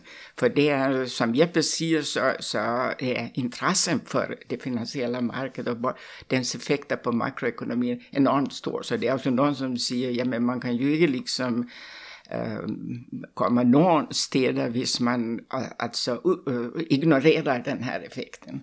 Men det som jag, alltså som, som min kritik delvis bygger på, och det är utgående då liksom från mina egna empiriska analyser, det är att, att den här øh, effekten från, øh, øh, från finanssektorn och den trend som kommer, alltså den icke-stationära trend som kommer från finanssektorn, den upplever jag att den med tid alltså Uh, alltså man antar att det är en, en, en, en finansiell träghet som, som skubbar alltså din makroekonomi. Vi kommer tilbage til stationær og ikke stationær ja. lidt senere. Ja. Så, så altså for det første det her med, hvordan, hvordan bliver de her ting inkorporeret i politikken mere, mere, mere generelt, så kan man sige, at jeg tror nogle gange folk overvurdere, hvor meget at Finansministeriet baserer sig selv på sådan egentlige modeller. Altså modeller forstået på den måde, at man, man kører modellen, og så siger man, hvad modellen siger, og så det, man mener om, om fremtiden. Ikke? Også at, at man kan sige, at der, der er forskellige ting, der er vigtige for f.eks. Finansministeriet. Det er på den ene side noget at sige om, hvad sker der på lang sigt? Så hvad, hvordan, hvordan tror vi, at økonomien vil, vil se ud, hvis vi går 20, 20, 20, 30 år frem? Og det er selvfølgelig et meget stort gætværk, men en eller anden form for gæt er nok bedre end ingenting, og vi vil gerne sikre os, at, at vi ikke lige pludselig har, øh, ja, vi har for høj offentlig gæld, og vores udgifter er langt større end vores indtægter, og vi gerne vil have justeret vores skatter tidligere, og sådan nogle problemer. Så Finansministeriet skal prøve at, at gætte på det. Og i den situation har jeg, er det ikke så klart for mig, hvilken rolle øh, finansmarkederne spiller for sådan nogle vurderinger. Øh, det tror jeg mere, det handler om at forstå, man kan sige, forstå, hvad, hvad, er, hvad de generelle udviklinger i produktivitet, i arbejdsstyrken og, og sådan, nogle, sådan nogle ting. Og så kan man sige, så handler det om, hvad, hvad sker der på noget, på noget kortere sigt? Og der kan man sige, der er der hele det her på græk, jeg tror ikke rigtig, vi har en dansk oversættelse af det, men sådan macro potential policies. Så altså, så man kan sige, handler om, hvordan er det, man har nogle, nogle, nogle, øh, nogle politikker, som sikrer, at vi også øger stabiliteten. Og man kan sige, et spørgsmål, for eksempel, der har været, har været stort i Danmark, at, øh, at det her med, jamen, vi har danskere, som har meget store funktionsopsparinger, og har meget stor gæld samtidig. Så sådan netto formuemæssigt i de danske husholdninger blandt nogle, nogle i, i gennemsnit. Der er selvfølgelig også nogen, der ikke har særlig meget formue, men i gennemsnit er de danske husholdninger relativt mm, godt med på nettoformuen. Men de har til også en meget, meget stor gæld, og man kan sige, at problemet er lidt det, at hvis, hvis boligpriserne falder, jamen så har du din gæld. Den ændrer sig ikke, fordi dine boligpriser falder. Og du har godt nok en stor pensionsopsparing, men du kan ikke få adgang til den pensionsopsparing, hvis du har brug for den lige nu. Det kan du godt, men det koster dig en rimelig stor øh, øh, skattesmæk, hvis du har lyst til det. Så der er nogle problemer i, hvordan, hvordan har, har, har, har, vi det, har vi med det at gøre, øh, og hvordan kan man sige, spiller, øh, spiller det ind, når man skal tænke, tænke politik i forhold til boligmarkedet, for eksempel. Skal man, skal man have forskellige mekanismer, der, der dæmper øh, udsving i boligpriserne, og øh, skal man er det skal man passe på med at have regler for eller skal man passe på med at, at give for give låntyper, hvor folk kan gældsætte sig for hårdt, så man kan sige for eksempel, at man har indført, at i områder, hvor, hvor, hvor priserne er, er, er høje, jamen, så er det det her med, at man skal kunne ligge øh, 5% af, af, af hvad, hvad det koster at købe, købe boligen, for at kunne, øh, for, for at kunne tage de resterende som, som, som banklån og som regel ikke, ikke Jamen, det er jo et eller andet sted et, et eksempel på, hvordan nogle af de her tanker om, hvad, øh, hvad den, den, det her med behovet for at tænke over finansiel stabilitet betyder for en konkret politik, Øh, og man kan sige, sådan på, på mere international plan, så er det jo mere det her med, med øh, strengere kapitalkrav til banker, og øh, og sådan nogle ting, som spiller ind. Så, så øh, men jeg synes, de her, det her, de her indsigter flyder ind i, i den øh, økonomiske politik. Man kan sagtens være enig i, man kan sagtens diskutere, om vi har om vi har behov for mere regulering end det jeg ting, om vi har, om vi har den rigtige regulering. Men, men at, der, at der slet ikke sker noget på politiksiden, det, det, det synes jeg er vigtigt at sige. Sådan, sådan, sådan ser jeg det bestemt ikke. Og lige før vi fortsætter, det er måske lidt svært at komme i tanke om nogen lige nu, men hvis man nu er en nørdet lytter, der har lyst til at prøve at sidde og læse en af de øh, moderne makroøkonomiske teorier, som øh, prøver at inkludere mere med finansmarkedet, kan du komme i tanke om forfatter, der kunne være god at slå op? Så altså, et, et sted, jeg synes, der er meget godt, godt at starte, det er meget oversigt, men, men øh, Jean Tirole skrev en bog, der hedder hmm, Economics for the Common Good, tror jeg, den hedder. Noget i den, noget i den retning i hvert fald. Så man kan sige, behandler meget om det her med, hvordan at man regulerer forskellige former for markeder.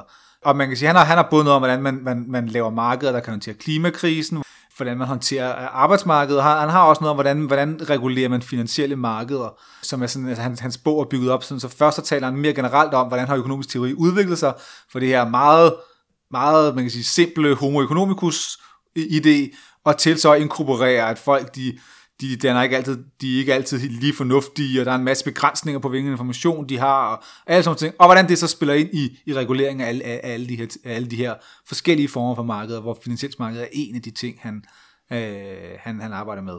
Øh, øh, han vandt Nobelprisen for et par år siden også. Øh, den, den er sådan en meget let læselig bog, uden nogen ligninger, uden, uden, uden noget. Så Katrina, dit næste kritikpunkt af makro, det var, at de makroøkonomiske modeller, som anvendes i dag, bygger på antagelser, som passer til en stationær verden. Øh, men den verden, vi lever i, er ikke stationær. Og jeg citerede lige fra din bog. Øh, hvad handler det her stationaritet om? Og hvad betyder antagelsen for, hvad, hvilke konklusioner, der kommer ud af modellen? Ja, altså det her er noget, som uh, rigtig mange økonomer har sagt, at hvad er det der for at forvrøvle at sige, at det er klart, at vi, vi, vi bygger ind ikke-stationaritet, antagelsen om ikke-stationaritet i, i de her økonomiske modeller.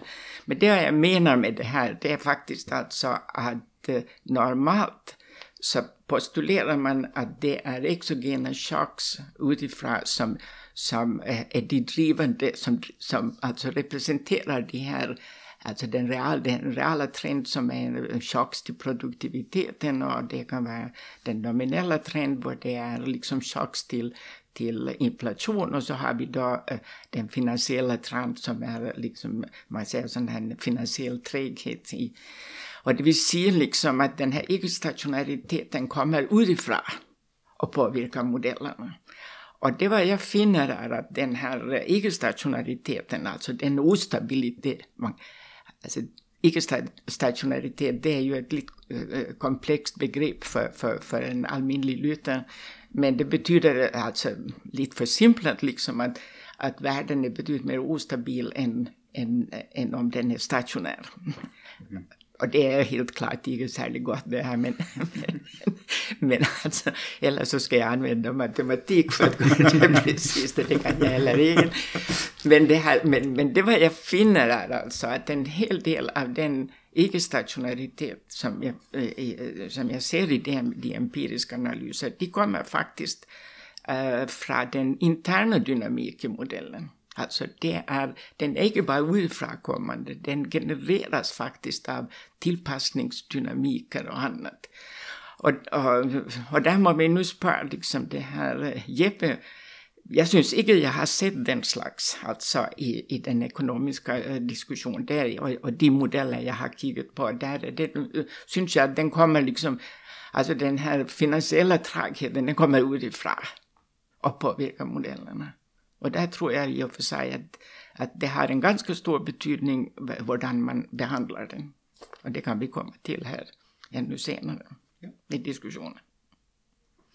Yep. Jeg synes, det er et super, super øh, øh, spændende spørgsmål, og jeg, jeg gad godt se nogen forklare ikke-stationaritet i, i, sådan, i perfekt form i en radioudsendelse. Det, det, det, det tror jeg ikke, det kan, kan, kan lade sig gøre.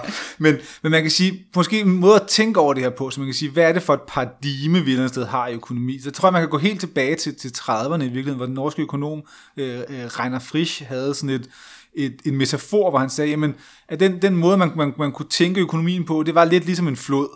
Og man kan sige, hvorfor er det en flod ikke bare helt, sådan helt, helt, helt, helt blank på overfladen og uden nogen bølger eller noget. Han siger, der er nogle, der er nogle bølger, der er nogle, der er nogle skuld på den her flod. Hvad, hvad, hvad, hvad forårsager den? Og han siger til ham, det skyldes en masse, en masse små sten på, øh, på flodbunden. Øh, så en masse af de her, de her små sten, de bliver aggregeret op samlet set, så selvom de er, er små hver for sig, så bliver det til noget, til noget stort på, på overfladen. Så den her idé om, at man har, man kan sige, nogle, nogle små tilfældige stød, der, der, der, der rammer økonomien hele, hele tiden, som vi ikke rigtig, kan vi ikke rigtig modellere, men vi kan, vi kan vide, at der kommer sådan nogle stød hele, hele tiden.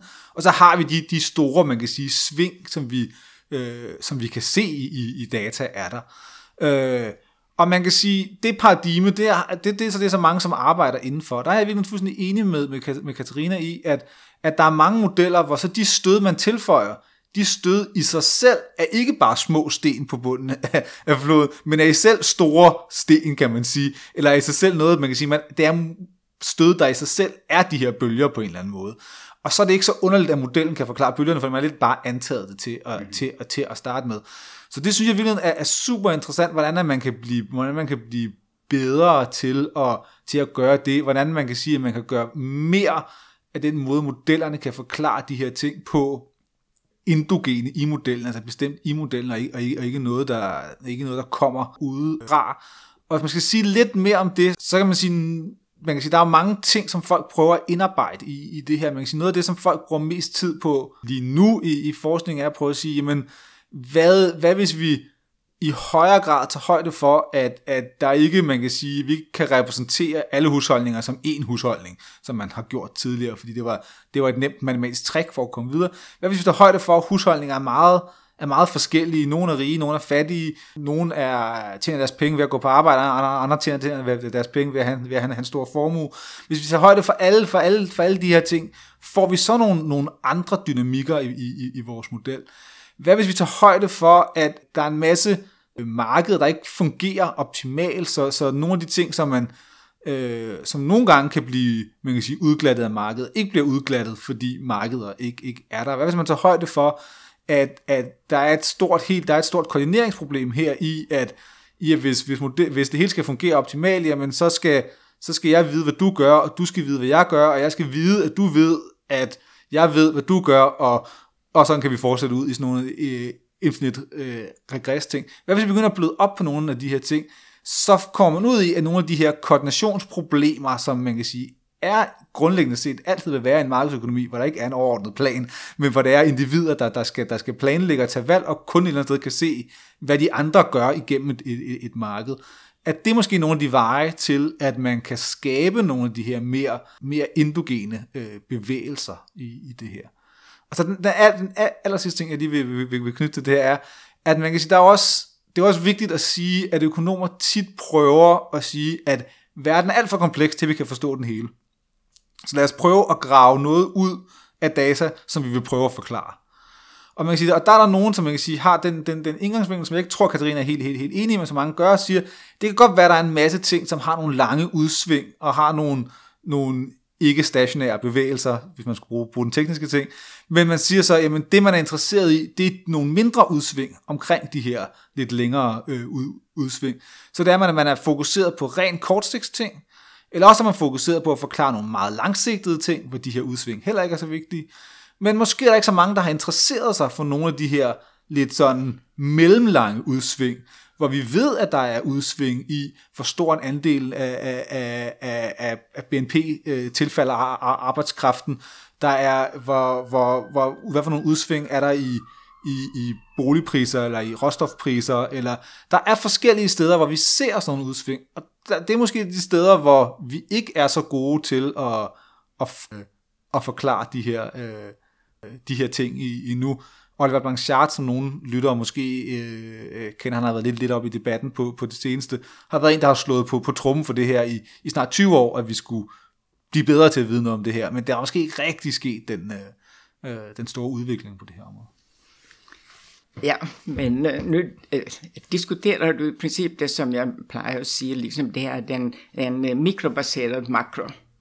Og det er klart, at øh, for eksempel under, när Keynes var, var, var populär i, i, ska vi säga, efter så var det jo faktisk sådan, at han delvis altså gik væk fra det, at man skal kunne give en mikrobaseret liksom, øh, øh, forklaring til, til makroøkonomien.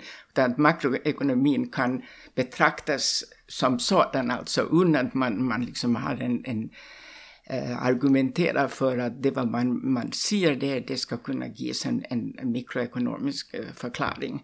Och, och där menar jag liksom att øh, det, det, det bästa vill vara att man kombinerar de två.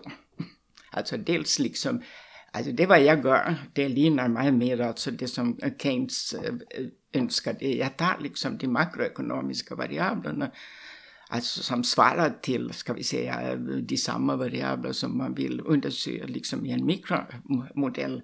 Och, øh, och det här, och så ser jag liksom att vad kommer det ut av, stru, vad är det, vad är det för, för øh, systematiska strukturer i data som man kan för, pröva att förstå sig på. Och det, där visar det sig ju för exempel att øh, sådana här dynamiska effekter är otroligt viktiga och det tror jag det är, det är också enormt viktigt att förstå sig på. Och det vill vara otroligt vanskligt att, att förstå sig på dem bara utgående från en sån här mikrofunderad förståelse. Vad, vad sker det med inflation? Vad sker det med arbetslösheten aggregerat sett? Um, øhm, och så vidare. Det är riktigt, øh, det är riktigt många uh, øh, ska vi säga, makrovariabler som som ikke er særlig let at, at, at, at putte ind i en sådan en mikrobaseret model. Og jeg tror personligen, at, at uh, man kan lære sig enormt meget altså, ved at kombinere de her uh, to til. Det var, jeg, det var jeg mener liksom med det her, for det var delvis Jeppe siger, at, at en måde at forstå den her ikke-stationaliteten er at undersøge de her mikrobaserede modeller. Mm. Og der tvivlar jag lite att vi kan finna alltså evidens för, för den icke-station, icke-stationaritet som jag finner i, i, i min analys, som är en analys liksom av makroekonomin som sådan. Så det var mer än ett, ett argument för att inte prøve at förklara, det, du kan förklara någonting men du kan inte förklara det hela ved at se på en, en mikrobaseret øh, øh, model. Men jeg tror i hvert fald, der var, der var sammenhæng med i den her diskussion, er lidt det her med, jamen altså, hvor, hvor træge er nogle tilpasninger i, i, i økonomien, øh, går, går tingene bare meget hurtigt mod, man kan sige, et, en, en god ligevægt. Øh, øh, et, et sted, hvor, hvor, hvor man kan sige, hvor, hvor imperfektionerne på forskellige markeder ikke, ikke betyder så meget, og, øh, og vi sådan, er, det sådan, er, det den, er det den verden, vi, vi er i, og det er jo, man kan sige, et eller andet sted fuldstændig rigtigt, at, at sådan har meget af den her, hvad, hvad, som Katarina øh, øh beskriver som mikrobaseret øh, makro, har en sted haft den, den implikation øh, øh, tidligere. Øh, men det mener at den får i mindre og mindre, og mindre og mindre grad. Og man kan sige, det er interessant nok, altså sådan, det er jo sådan lidt det er tæt på en filosofisk diskussion, hvordan man, hvordan man skal angribe nogen af, nogen af, de her, af, af de her ting. Men man kan sige, sådan min, min egen verdensomfattelse er meget, at at mennesker er øh, fremadskuende og øh, hvad kan vi sige, intentionelle personer, der prøver at opnå nogle mål på en eller anden, måde, på en eller anden måde. Øh, og man kan sige sådan, i den reneste rene form, så er det homo economicus, øh, der bare er, er rationelt og fuldt ud op, op, optimerende. Jeg, jeg, min opfattelse af verden er noget blødere end det, men, men, men, men, men, men at tage det udgangspunkt, det, det, det synes jeg, at det, altså, at i sidste ende bliver, det er sådan min, min verdensomfattelse et eller andet sted, er, det tror jeg er interessant at, at komme og kunne opbygge modeller, som tager udgangspunkt i beskrivelser af, af husholdninger eller virksomheder eller grupper af personer for den skyld, som, som tager valg på øh, under, nogle, under nogle begrænsninger, og man derudfra lader dem interagere på markeder, og derudfra ser, hvordan, hvordan økonomien som, som, som et hele øh, fungerer. Det tror jeg er, er den fuldstændig øh, rigtige måde at gøre det på, i sidste ende. Jeg er så fuldstændig enig i, at man kan sige, hvad gør man så, øh, når man, man kan sige, at der er en masse ting, man ikke kan forklare endnu. Jamen, så, er jeg fuldstændig, så, så synes jeg, det er rigtigt nok at sige, at nogle gange, så bliver man nødt til at tage sin, sin mikrobaserede model, og så stikker man en aggregeret ligning ind, fordi at der er noget her, man ikke lige ved, hvordan man skal forklare, øh, ud fra noget mikro, men vi ved, at den sammenhæng er der i vores makrodata. Så må vi proppe den ind, fordi vi er lige nu interesseret i at forklare noget, noget, noget andet. Så, og, og der har måske været en lidt... Øh, hvad skal vi kalde det, øh, øh, sådan øh, puritanistisk holdning til, at hvis ikke det var fuldt ud mikrobaseret, så kunne det overhovedet ikke bruges til noget. Øh, og det, det, det, den tror jeg er ret relativt meget forsvundet i dag, eller den er i hvert fald på vej ud, øh, så der er meget mere åbenhed omkring, øh, omkring det her. Omvendt så tror jeg, kan man sige, at, at det som man kan sige, som Katarina advokerer for, det her med at, at tage udgangspunkt i at kigge på de makro, makrovariablen, altså kigge på BNP og investeringer og inflationsniveauet og, og valutakursen og de her, de her ting, og så man kan sige, analysere øh, dem, og så prøve at udlede, hvad, hvad ved vi om økonomien ud, ud, ud fra det. Altså der er jo, det er jo lige præcis nogle af de værktøjer, som Katarina har udviklet, som er stjernegode gode til, til, øh, øh, til, til det, øh, og, og, og som ja, de, de bedste i verden til at analysere lige præcis de her, de her, de her sammenhæng ud fra det. Men jeg tror, at, at grunden til, at der måske bliver lagt mindre vægt på, på, på at lave sådan nogle analyser i dag, i forhold til, hvis man går tilbage 20-30 år, jamen så er det, at folk er lidt, lidt i tvivl om, jamen hvad, hvad, hvad, hvad er det egentlig, vi ender med at konkludere på baggrund af det her, fordi vi, man vil gerne tilbage i at forstå, jamen, hvordan er det, det her det påvirker, hvordan folk tager valg, fordi i sidste ende, så er alt politik noget, hvor vi skal påvirke, hvordan folk tager valg. Så hvis ikke vi på en eller anden måde kan lede tilbage til det, så bliver det svært at forstå, hvad konklusionerne på baggrund af, af, af de her analyser i rene aggregerede sammenhænge er. Øh, og man kan sige, det er jo bare det, jamen selv hvis man tager, tager, tager Danmark, vi har BNP for 50 år, så det er 50 dage datapunkter for, for, for BNP, ikke også? Mens at vi kan, mens at vi har en masse mikrodata, hvor vi, hvor, hvor vi øh, har alt, hvad alle danskere øh, tjener og har i formue for de sidste, de sidste 30 år, det kan vi lave af, af analyser af. Og så kan man sige, så har fokus utrolig meget, meget været på at, at, at prøve at skille, man kan sige, bare rene, rene korrelationer i data med, og prøve at lave nogle kausale analyser i det her data. Så prøve at kigge på, jamen, har vi nogle, sker der nogle, nogle ting i økonomien, som sker så pludseligt, så vi tror, at det er noget, der virkelig overraskede, overrasket øh, folk, kan, kan vi så se, hvordan det her påvirker forskelligt. Altså for eksempel så er det, det, det et, et stort spørgsmål, nu er det ikke fra Danmark, men, men for, for USA er, jamen hvordan er effekten af, at, at, at boligpriserne falder på folks, øh, på folks forbrug? Jamen hvad, hvilken, hvilken, hvilken sammenhæng er der, er der mellem, mellem sådan nogle ting? Jamen så kan det være, at man kan kigge på, at at det var forskelligt, hvor meget boligpriserne faldt i forskellige stater i USA, at det var forskelligt, hvor meget husholdninger havde, havde, havde gæld i de her forskellige stater, og så kan man sammenligne på tværs af stater, fordi det var meget overraskende, at de her boligpriser begyndte at falde, og så kan man sammenligne, hvordan husholdninger i forskellige stater begynder med forbrug, og så kan man teste nogle af de her ting, og så får man, man kan sige, nogle, nogle effekter ud, som man så siger, okay, det er et brik i puslespillet. Nu har vi en kausal sammenhæng mellem boligpriser og forbrug, for eksempel, og så vil vi gerne bygge en model, som så kan for, for, for, forklare det. Og man kan sige, og der er det så at sige, at vi har ikke alle, vi har nogle forskellige puslespilsbrikker, som siger lidt om den kausale effekt af, hvordan boligpriser og forbrug hænger sammen. Vi har en kausal effekt, der siger noget om, hvordan ændrer virksomheder deres, der, der, deres priser, når, når deres omkostninger ændrer sig. Eller vi har sådan forskellige brikker, og så prøver man at, at strikke dem sammen i en, i en model. Øh, og det er så der, hvor man kan sige, hvor teorien bliver brugt til at samle det her, det her, øh, øh, det her billede af. Øh, og det er selvfølgelig ikke noget, der er øh, man kan sige, endegyldigt rigtigt, det, det, der, det, der, det der kommer ud af det.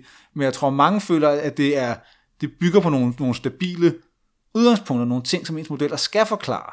Og det er klart, hvad det er, ens model siger, når man har bygget den op fra det her mikrogrundlag. Ja, men jeg kan jeg har øh, i lang tid øh, faktisk haft en idé som aldrig nogensinde jeg har haft tid at forverkliga. Men det hvad du siger liksom om de her mikrobaserede modeller. For eksempel så finns det de her agent-based models som egentlig altså bygger på den teori man har og så Eh, simulerer man nogle gange altså rigtig mange mennesker som agerer eh, i, i, altså i enlighed med, med teorien og det har også, så eh, er det, synes jeg, det er et åbenlyst spørgsmål. Hvis man så aggregerer alle disse agenter, vil man så få det, som vi finder i makroøkonomien. Altså, jag tänker mig nu, at nu tar vi de aggregatet från de här agent-based øh, models, och så får jag liksom de här aggregerade tidsrakerna øh, och det här och så analyserar jag den på min måde, och så vill jag liksom undersöka, blir det detsamma som jag får normalt, när jag undersöker ma makrodata, Är det liksom ting, som inte kommer med, och så vidare? Det syns jag skulle, ville vara otroligt nyttigt, för det, det, det vill poängtera lige precis hvor den her rena makroanalysen kan være behjælpelig til uh, förstå at forstå liksom, hvilke aspekter som mennesker skal liksom ind i uh, de her mikromodellerne. Men øh, nu hvor vi nævnt homo economicus, så kommer der også det her med rationalitet og rationelle forventninger. Det er det tredje problem, du karakteriserer ved makroøkonomien. Lidt drillende, så siger du, at rationelle forventninger i en uforudsigelig verden er irrationelle. Hvorfor er det irrationelt, og hvad betyder antagelsen for modellerne? Altså det, hvad jeg prøver at sige, liksom, det er, at, at rationelle forventninger i en øh, ikke-stationær verden, og der tænker jeg altså på en sådan her, som man siger, inherently uh, ikke-stationær verden, Eh, uh, og, og der definerer jeg eh, ikke-stationaritet med det, som vi kalder liksom unit-root ikke-stationaritet, og, og, og, og det her og breaks ikke-stationaritet. Det vil sige en verden, hvor vi har stokastiske trender, og, og, og en verden, hvor, hvor de her eh, strukturerne uh, brydes. Altså, hvor vi har strukturelle uh, brud i økonomien. Ja, og stokastisk trend betyder tilfældig i det her tilfælde. Ja, det betyder liksom trend, som ikke, fungerer, som ikke liksom er deterministiske ja. trends, men, men som er tilfældige, som ja, dannes af tilfældige choks kumulerer det. Det er lidt, blir lidt tekniskt. Men i alla fall, liksom, det er den verden, som jeg ser liksom, i modellerna. Og så siger jeg liksom, at att om man på mm, rationella, rationella förväntningar, den, det postulerar ett eller annat sted att du kan förutse framtiden med hjälp av din ekonomiska modell och så handla i enlighet med det. Och det är jag också på det klara med att det är alltså, titt, alltså ett äh, boost för, för att finna liksom modellens eh, livväxtegenskaper. Och det, det, det är också fint, men, men jag menar basalt sett så, så menar jag att det är en, en, et begreb, som, som ikke gør modellerne mere realistiske. Fordi altså, øh, om vi nu tager, skal vi sige, det finansielle marked, hvor man måske liksom ändå är mer intresserad av, av framtiden och prövar att förutse framtiden mer än, än något annat sted i, i ekonomin. Så tror jag att det är få uh, finansiella aktörer som som går omkring och tror att de kan faktiskt bo de här modellerna och så förutse liksom vad det sker i framtiden. För de är, de är fullständigt på det klara med att framtiden är otroligt osäker och, och ska vi säga särskilt i dagens världen med, med en klimatkris som bankar på. Vi har så många osäkra fenomener, ska vi säga, i, runt omkring oss att det øh, øh, är uh, för praktiska formål så vill det vara, så kan vi måske alltså förutse, mm, ska vi säga, den här framtiden en, en månad eller en, ett kvartal eller måske till och med ett år fram. Men, men altså alt andet bliver utroligt usikkert, mener jeg. Jamen, jeg synes virkelig, det her det også er et, et, et spændende spørgsmål. Så man kan sige, et eller andet sted, så måske en anden måde bare for at forklare, hvordan jeg i hvert fald tænker over det, er, så kan man spørge sig selv, okay, hvordan er verden? Er verden sådan, så det et eller andet sted svarer til at når vi skal lave en forudsigelse om, hvordan verden er, så er det ved, at vi slår med en terning. Og det er en sekssidet terning, og vi ved, at det er en færre terning, så vi ved, at der er en sjettedel chance for, at vi slår en 1, en sjældent chance for, at vi slår en 2, og så videre.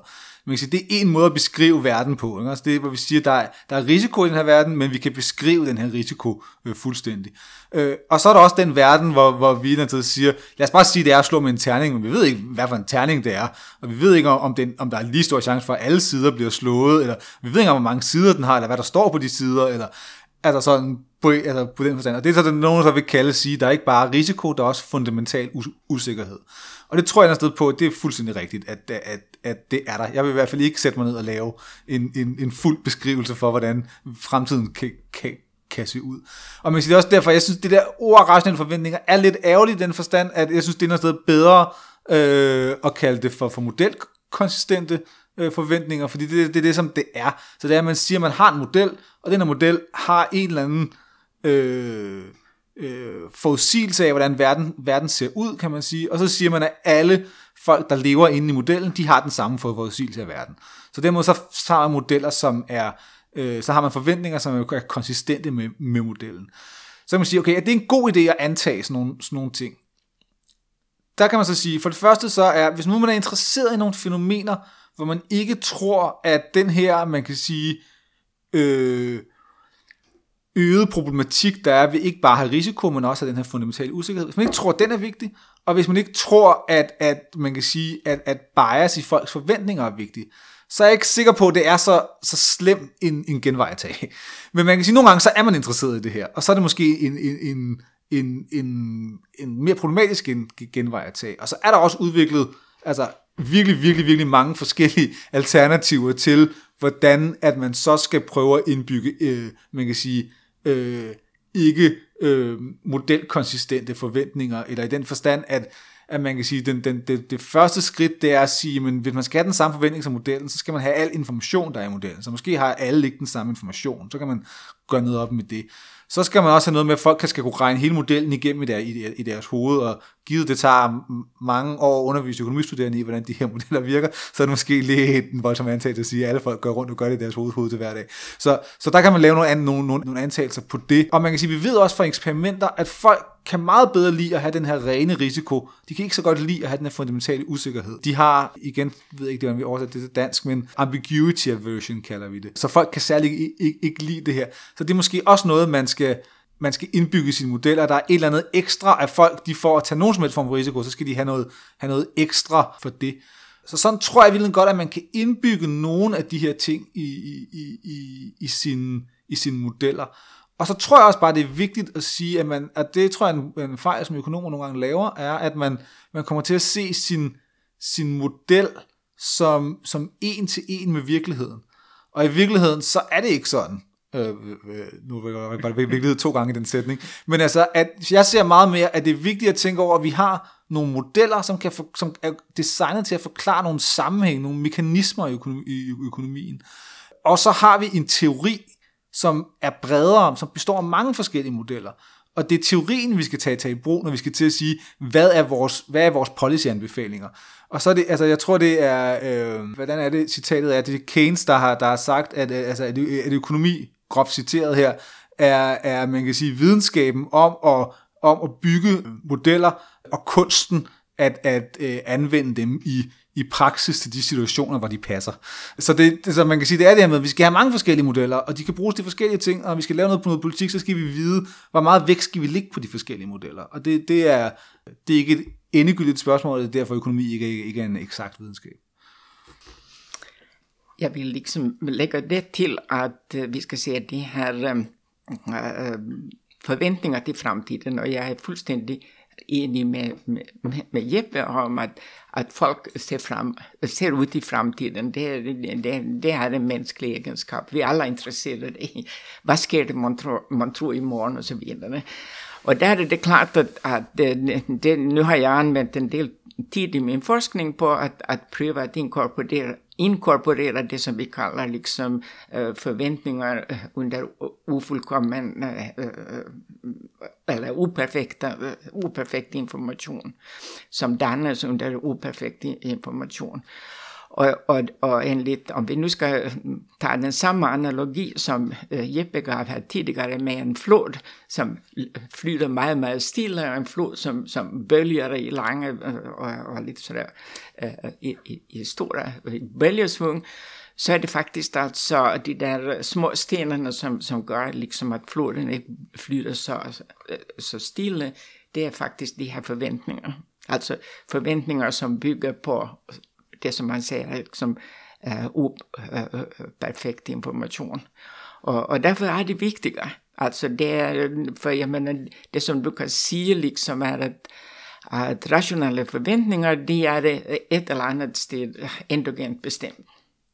Men mens de her faktisk er de her stenen, stenene der på bunden, som er meget, meget vigtige for at forstå øh, modellens egenskaber. Ja, man kan sige, der er flere forskellige indgangsvinkler til det her. Altså, så der er en, der hedder øh, Roger Farmer, han er fra, fra Warwick øh, University i England, tror jeg, som har, man kan sige, han mener det her med, jamen, altså, at ændringer i en, i, i folks forventninger, det er lige så basalt at forstå som teknologien, vi har adgang til, og præferencerne, vi har, adgang til, og vi derudfra skal udvikle teorier øh, for det. Man kan sige, Robert Schillers, som jeg nævnte tidligere, øh, Nobelsmodtageren, hans nyeste bog handler om, handler om det, han kalder for narrativ økonomi. Jeg er kun i gang med at læse den, så, så, men, men som man kan faktisk sige, der, der, der er de her selvstændige narrativer om, hvad der er gode investeringer, hvad der er dårlige investeringer, for eksempel, og, og det i sig selv påvirker de her ting, og man, og man kan sige, der er også, øh, der er også flere forskere, som har prøvet at, at kigge på, øh, det, det er lidt en andet setup, end det Katrine har kigget på, men, men hvor de prøver at sige, at hvis vi kigger på, på sådan fluktuationer på rimelig relativt kort sigt i mange forskellige variable, jamen så er de meget, er de, har de en meget tæt sammenhæng. Og, og de har faktisk så meget en sammenhæng, så de mener, at man kan udlede, at der er en faktor, som driver det her øh, hvor, de, hvor man kan sige, hvis det er sådan det her med, at det er et, det er et stød til forskellige dele af økonomien, der driver det, så, så får man ikke helt, helt den samme øh, mekanisme. Og det er noget, som, som de peger på, det er, at de siger, at det kunne godt være, at det her det handler om, hvis ikke det er forventninger, så er det i hvert fald noget med optimisme eller pessimisme, eller narrativet, eller, eller sådan noget lignende. Og hvordan man gør det, det, det synes jeg er interessant, fordi min eneste problematik med noget af det her, det er, hvis man forklarer alt ved, ved at jamen, det går godt, fordi folk er optimistiske, og det går dårligt, fordi folk er pessimistiske. Så er en rimelig kort til, til teori, at man, man, kan lidt, man kan lidt forklare alt, alt med det. Så, så nogle gange så handler det også om at kunne udvikle de her teorier til, okay, hvordan kan vi, hvordan kan vi skille dem ad i data, så noget, jeg for eksempel selv planlægger at prøve at kigge på, det er, jamen hvis vi tager en teori om, at overoptimistiske forventninger var en del af boligboblen i Danmark, jamen kan vi så ud fra sådan en opfattelse udlede noget om, hvordan husholdninger øh, skulle have handlet. Altså betyder noget for, hvem der skulle købe i toppen, og hvem, at folk, om folk så skulle købe et bolig, der var større relativt til deres indkomst end tidligere, eller, eller kan vi sige nogle ting om, hvordan mit, mit data, mit mikrodata på husholdningsniveau skulle se ud, hvis den teori er rigtig, for at kunne prøve at, at verificere den mere end bare at et eller andet sted per definition passe fordi jeg kan bare smide den, del, den grad optimisme ind, jeg har lyst for at forklare på boligpriserne. Men, men øh, den skal også gerne matche andre ting, før jeg synes, det er en god, øh, en god te, øh, teori. Så jeg er virkelig on, on, on board med at prøve at undersøge de her ting. Og der er mange forskellige indgangsvinkler til det. At jeg kan kommentere til det sidste der med, med, med boligpriserne, at det var man jo, øh, hvad jeg mener, man godt kan se liksom øh, i, i empirien, det er når, når boligpriserne begynder liksom at bevæge sig væk fra, fra det, som man siger, at det er et rimeligt niveau. Og et eller andet sted, så synes jeg ikke, det er så, så vigtigt at, at uh, forstå sig på, liksom, precis vad det var som gjorde att, att de sen kom så högt upp att, att bubblan brast. För jag menar faktiskt att man borde i god tid pröva att, att, att det här uh, øh, träder till. Uh, øh, och, och, och, och göra något för att för, förhindra liksom att boligpriserna liksom fortsätter att stiga. Och det är ju något med att de här, de øh, här obalanserna och bubblarna, de kan ju gå, vara otroligt långvariga. De är enormt persistenta, de här obalanserna. Och det är en grunden enligt min mening är att, att, att du alltid har en obalans i ett annat sted. Och så håller de hinanden i, i schack så att de kan bli vid och vid så länge liksom för exempel räntorna är så låga som den är så kan bolig, den här obalansen i boligpriserna fortsätta. Så det, det drar sig om att, att också att liksom kunna, äh, øh, kunna det här uppdaga obalanser och, och gå vid dem. För de liksom blir äh, øh, riktigt destruktiva för ekonomin. Den fjerde kritik, som du fremfører, Katarina, handler om skrøbelig empirisk evidens. Og i bogen beskriver du for eksempel, at når du har sat studerende til at efterse forskellige artikler med den her CVAR-metode, kointegreret vektor autoregression, så overlevede artiklerne ikke mødet med virkeligheden, skriver du. Så hvordan skal jeg forstå det her med at ikke at overleve mødet med virkeligheden? Er det sådan, at de ting, som modellen beskrev, på ingen måde passede, ramte forventningerne nogle procent point ved siden af de egentlige tal, eller hvad, vi, hvad betyder, at det ikke passede? Altså først og fremmest så vil jeg nu starte med at sige, liksom, at jeg har haft rigtig mange studerende, og jeg har haft studerende til øvelser. Jeg har haft øh, en, en, øh, en øvelse, hvor jeg har liksom, sagt, at, at studerende skal vælge en øh, publicerad artikel hvor man kan finna data och så ska de prøve att efterprøve artikelns det här konklusioner. Og jeg har haft øh, mere end 10 øh, øh, sommerskoler, øh, øh sommerskoler for øh, op til, til før udenlandske øh, øh studerende, och det har oftast været PhD-studerande og masterstuderande. Jag har skrivit artiklar samman med, med kollegor runt omkring i världen. Jag har vejledt øh, bachelorstuderende og kandidatstuderende og Ph.D.-studerende. Så jeg mener faktisk, at jeg har en rätt stor erfaring. og der vil jeg sige liksom at alla de studerande som har, har prövat att leva en empirisk analys har haft ett brännande önskan och det är att, att visa att den modell som de har valt ut och som de är glad för, øh, som de syns är fin, att de kan finna empirisk evidens för den. Och de blir alltså väldigt, väldigt frustrerade över att, att det är så här ting som inte passar. Och jag har upplevt ju att de använder oändlig massa tid på att se, är det nu så att, att det manglar en variabel? Är det nu så att, att jag har valt förkert øh, sample-störelse øh, och så vidare?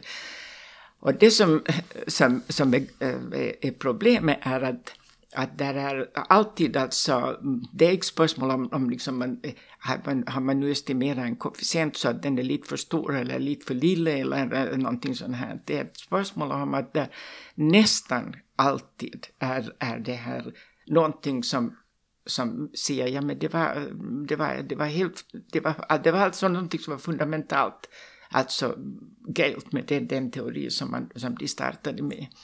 Och det øh, skyldes för exempel att jag i motsättning till nästan alla andra kräver av mina studerande att de ska testa alla antagelser, både de explicita och de implicita. Och de implicita kan för exempel vara det att, att modellen bygger på, på, på reala variabler, det vill säga att man startar alltså med med att ta de eh, variablerna i nominella värden och så dividerar man med, med en prisindex. Och det, ekonometriskt så förutsätter det att det är liksom långtidsprishomogenitet mellan de ska vi säga, de variabler i nominella värden som du har i modellen. Och homogenitet? Ja. ja, det betyder bara liksom att de har den samma nominella trend. Alltså. Mm. Och, och, och det, det, vilket liksom svarar till att det finns en inflation i, i ekonomin.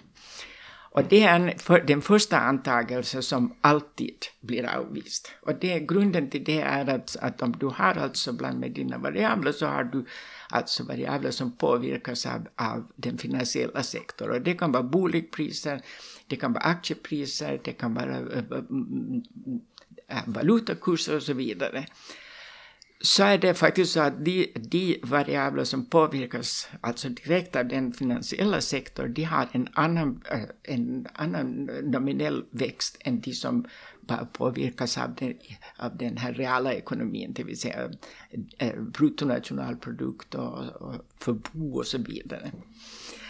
Och, och, och, och hvis du starter med att bare liksom se på, på variablerna i reala värden så vill du alltså undgå att se något av det som jag menar är det allra viktigaste. Att vi haft i lång tid, alltså efter den här kapitalderegleringen i tre och fyra, så har vi faktiskt haft alltså en ekonomi var de finansiella variablerna har, har bevägat sig på en måde som är nästan totalt ska vi säga, inte längre liksom hänger samman med den reala ekonomin. Och, och det tror jag personligen är en, alltså en mycket, mycket viktig observation. Det är det ena som, som man kan se ett exempel på hur modellerna inte passar. Så gör jag ju också det, eh, alltså de ekonomiska modellerna startar nästan alltid med att säga så har vi de och de endogena variabler och så har vi de och de exogena variabler. Och där eh, øh, säger, säger jag till mina studerande, nu startar vi med att vi modellerar hela systemet. Och så testar vi alltså antagelsen om exogenitet och endogenitet. Och igen så, så är det med titt alltså att det som antas vara exogent i den, den ekonomiska modellen, det visar sig att den faktiskt tillpassar sig otroligt starkt i den empiriska modellen. Och igen är det alltså något som alltså är otroligt vigtigt øh, signal till, till liksom, øh, de som ska förstå sig på økonomien, at det är faktiskt altså ikke så som vi tror at det var, det är faktiskt lite annorlunda. Ett exempel är alltså den här produktiviteten som ju normalt alltid anses vara en exogen variabel. Och det visar sig så att det är den mest endogena variabeln. Det är den som tillpassar sig varje gång där det är stora obalanser runt omkring. Alltså eh, bland obalanser som är genererade av den finansiella sektorn. Och jag menar, det här är sånt här, så är det klart att så är det ting, du kan finna liksom långtidsrelationer som då passar någorlunda. Men det är den, den dynamiska tillpassning, det är antagande, antagelsen om prishomogenitet, det är antagelsen om exogenitet och endogenitet som, som, som titt er de ting som, jeg, som, som vi finder ikke passer. Altså, jeg synes, det, det er lidt, det er et meget abstrakt niveau at tage, at, at tage den, her, den, den her snak på. Jeg synes, det vil altså, så jeg er lidt svært ved at, ved at forholde mig til, til, til nogle af de her ting. Jeg synes måske, en, en, altså en, en indgangsvinkel til noget af det er, er at sige, at, at de, ingen modeller er designet til at skulle fitte alting i, i data. Nogle ting kan de derfor ikke, ikke, ikke fedt. Og et spørgsmål er jo for eksempel, jamen, nogle af de her ting, og det vil jeg snakkede lidt om før, var, var det her med, jamen altså, hvis man, hvis man nu bliver en model, der virkelig fokuserer på at, at, at forklare de her kortsigtsudsving, så kan det godt være, at man siger, jamen der er også nogle, nogle mellemlange udsving, men dem prøver vi at sige, dem, dem har vi ikke nogen forklaring på i den, i den her model, og derfor så, så, så, så, så er vi ligeglade med, at vi ikke kan, at vi ikke kan, kan, kan, kan ramme dem. Så på den måde er vores, øh, at ser man det ikke som et stort nederlag, at man ikke kan, kan ramme den, for det var ikke det, var ikke det at man det, at man designede sin, sin model til, øh, til at gøre. Så det, det tror jeg sådan er den ene indgangsvinkel, øh, indgangsvinkel til, til noget af det her. En anden indgangsvinkel er, er, er lidt mere at sige, jamen, hvor, hvor sikker er man på nogle af de konklusioner, man får ud af den her meget datadrevne ting, tilgangsvinkel til det, som, som, som Katarina taler for, fordi jamen, i praksis, så når man skal gå til sin aggregerede variable, så der en masse masse valg, man, man, man, man skal tage om, at man siger, at der skete noget særligt i det år, så der, der ligger man en, en, en, en ekstra øh, dummy ind, kalder vi det, altså en variabel, der kan tage ud, hvad lige præcis, hvad, hvad der sker i det år. Hvad ved jeg, der var en stor storm i det år, det påvirker boliginvesteringerne, eller, eller sådan noget. Det er noget, som man per definition ikke, ikke kan forklare i, i, i, i sin model, og så ved vi godt, at vi skal, vi, nogle steder, så der sker der nogle, nogle større spring i, i data, jamen så ligger vi et, et strukturelt skift ind i vores model der, og så kan man sige, jamen så vi er ikke ikke interesseret i at forklare de her strukturelle skift, eller forklare de her enkelte ting, men vi er interesseret i at forklare noget i nogle normale perioder. Og det er et sted en, en, en mere øh, man kan sige, udmyg opgave, end at prøve at forklare, forklare det hele. Øh, så så der, der synes jeg måske også, der er noget i, hvor jeg ikke helt sådan er sikker på, hvad det er, kritikken ender, øh, ender, ender ud i her. Og man kan sige så også, det er lidt som jeg, det som jeg sagde før, det er jo lidt, at man kan sige, der er utrolig meget øh, forskning lige nu, som handler om at prøve at sige, okay, hvordan kan vi komme frem til nogle, nogle sammenhænge ude i økonomien, som, som, vi, som vi tror på er, er rigtige sammenhænge mellem, mellem, mellem, mellem forskellige, øh, forskellige størrelser. Altså for eksempel, man kan sige, en gang hvad det er, man, har, man, man prøver at analysere, jamen hvor kan man ved, ved at kigge i, i referaterne fra den amerikanske centralbanks øh, øh, møder, hvor de skal sætte renten, kan man finde nogle, nogle, nogle steder, hvor man mener, at de, de ændrer renten, som ikke er et respons på, hvad der sker i økonomien, men de ændrer den selvstændigt.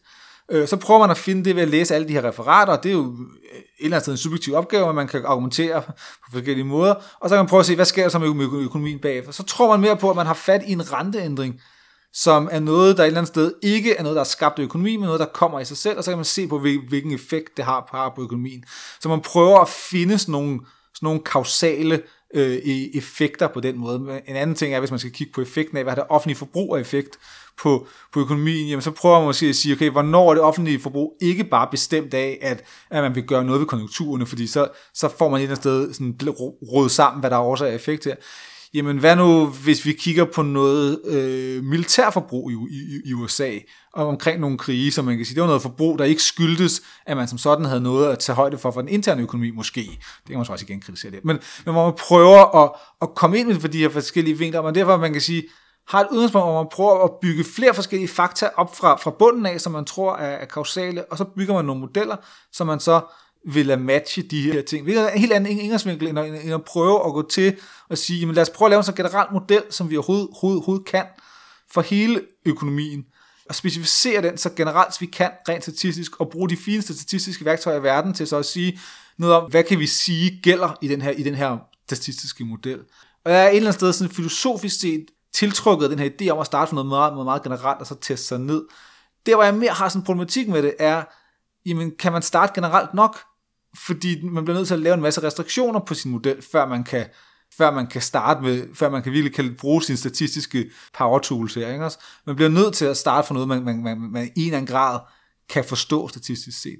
Så det er derfor, jeg i, i praksis, man kan sige, arbejder inden for det andet, hvor man mere bygger de her enkelte fakta fra bunden af, og, og så tror virkelig på dem, og så øh, bygger modeller, der kan, der kan kæde de her forskellige, forskellige ting, øh, ting, ting sammen.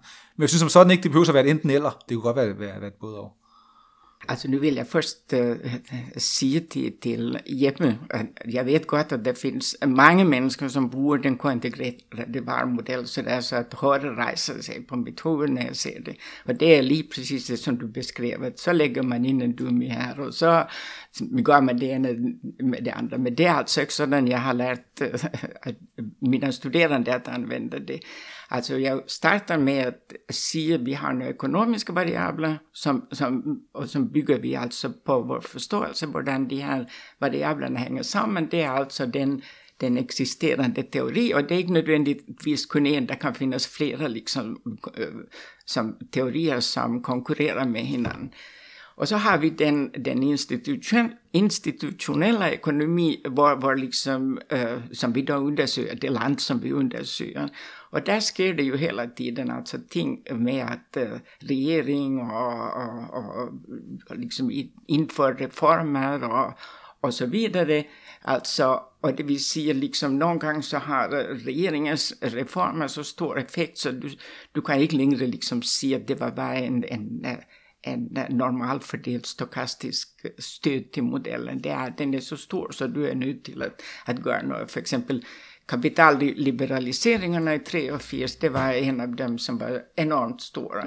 Och det vill säga, det påverkade øh, liksom livväxtvärdierna i modellerna och det påverkade liksom strukturen i modellerna.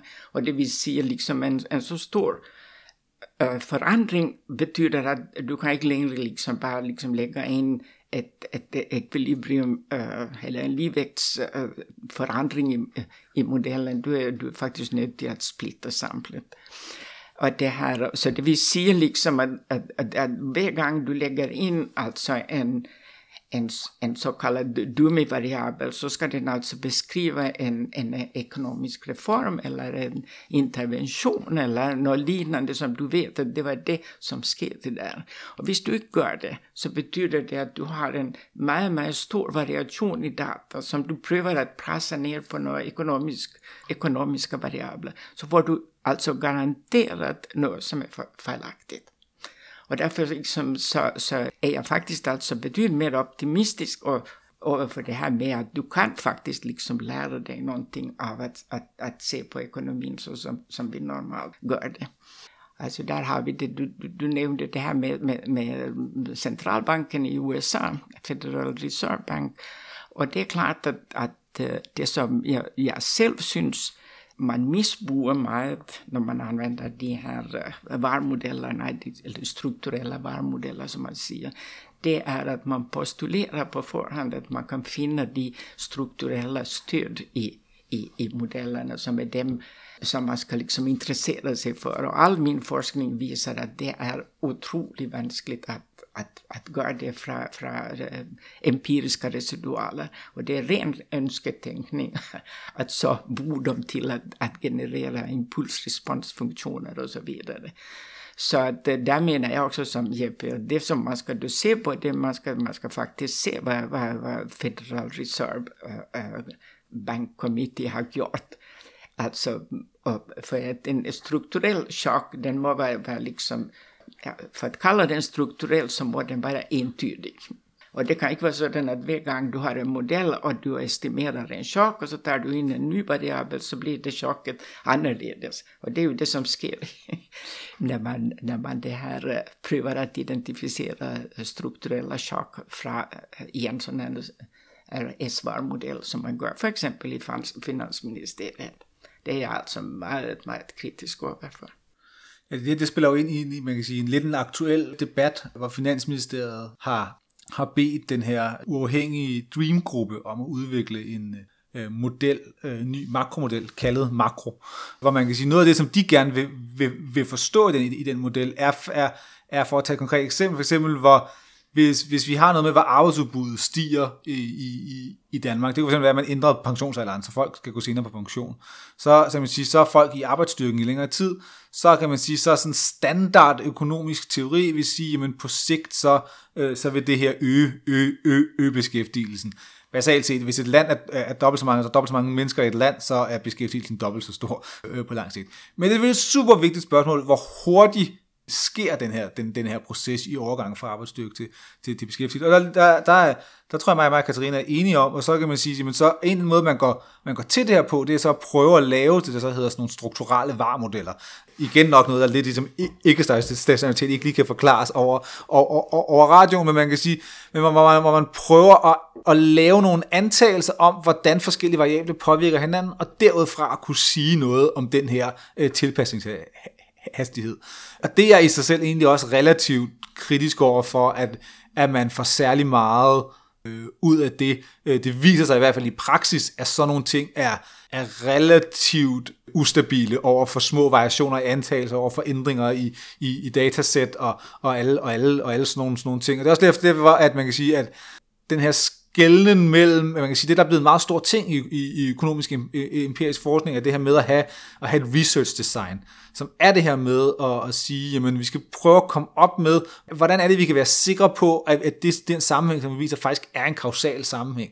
Og det er et super, super svært spørgsmål, og man kan sige svare på i praksis. Man kan sige, hvis vi kunne lave nogle store eksperimenter, så ville det være lidt, lidt nemmere, øh, men, der er bare, men det kan vi bare ikke rigtig gøre, både af sådan rent vi, vi ikke har råd til, men også måske sådan rent e-, etiske årsager.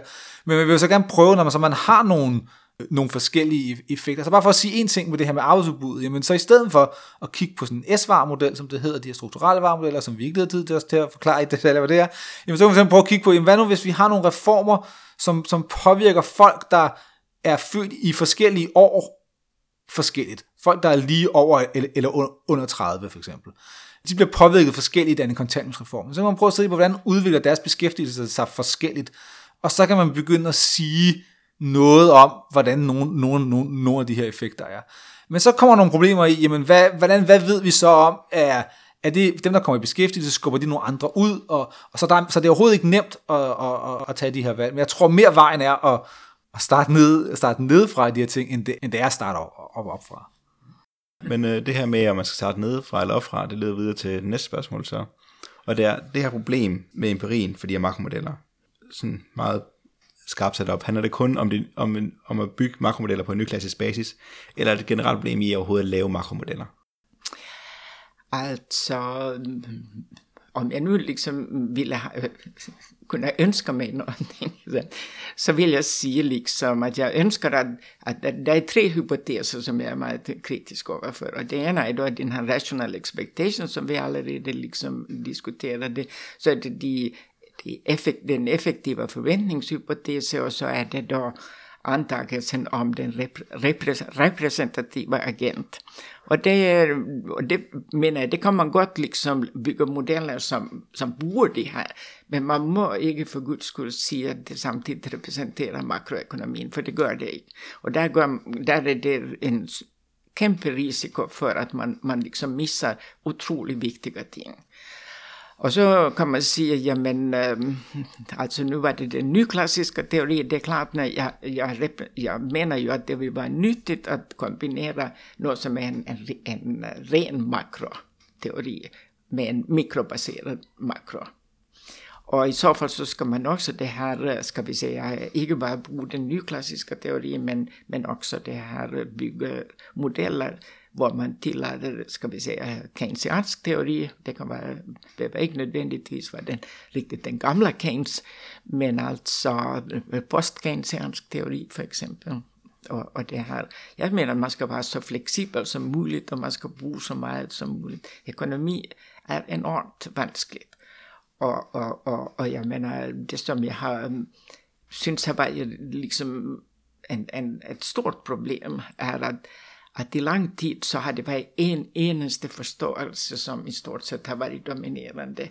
Och, och ett eller annat sted så kan man ju se att ekonomerna øh, borde vara de som som er allra mest øh, øh, på det klara med, at øh, monopol, monopoldannelse er av ondo.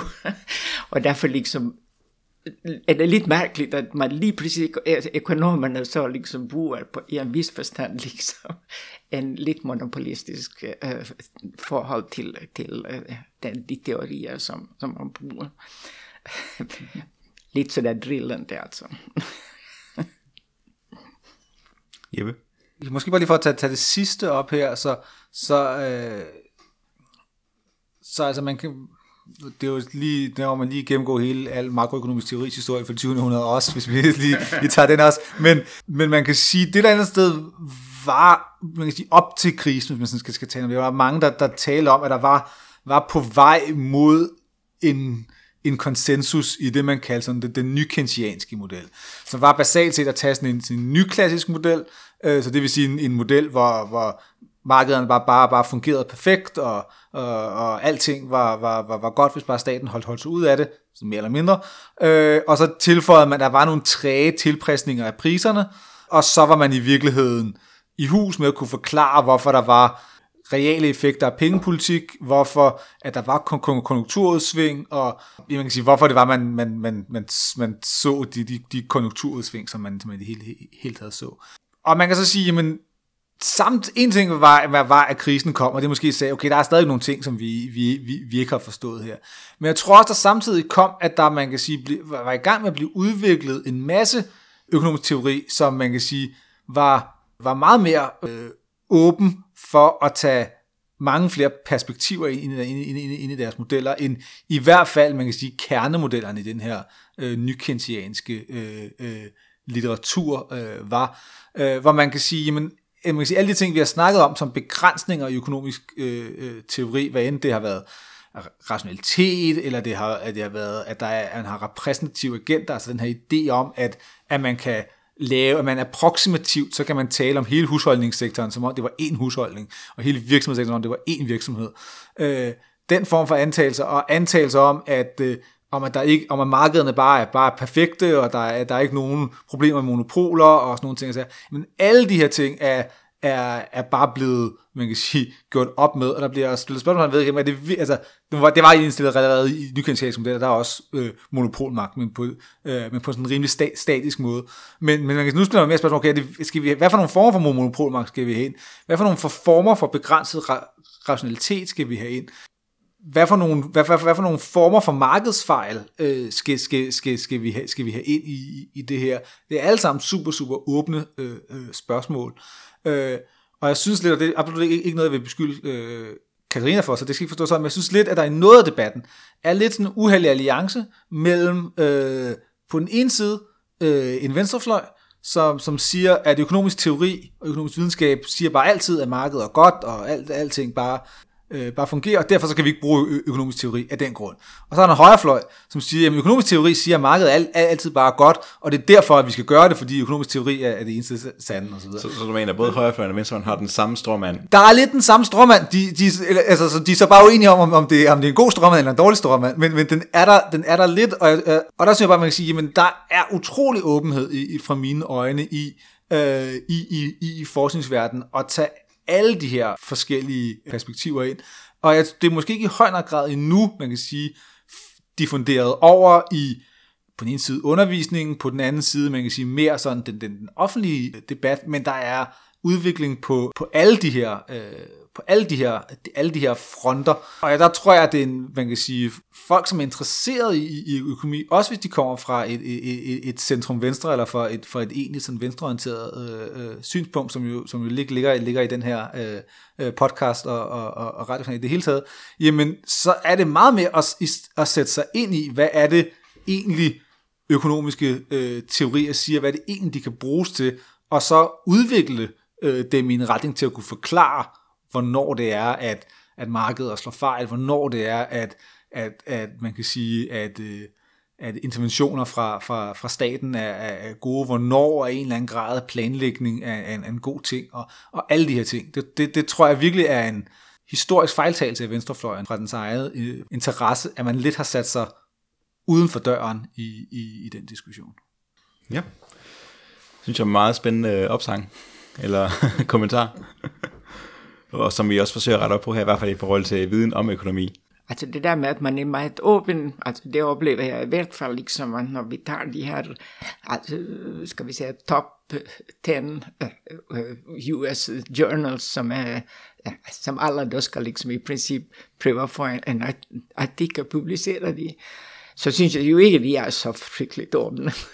altså det er klart, at, at om jeg kommer liksom med empiriska øh, empiriske resultater, som siger, jamen når de modeller, som de normalt tror på, de passer ikke særlig godt med, med, med, med, med virkeligheden, så er der ikke en chance for, at jeg skal kunne få det publiceret.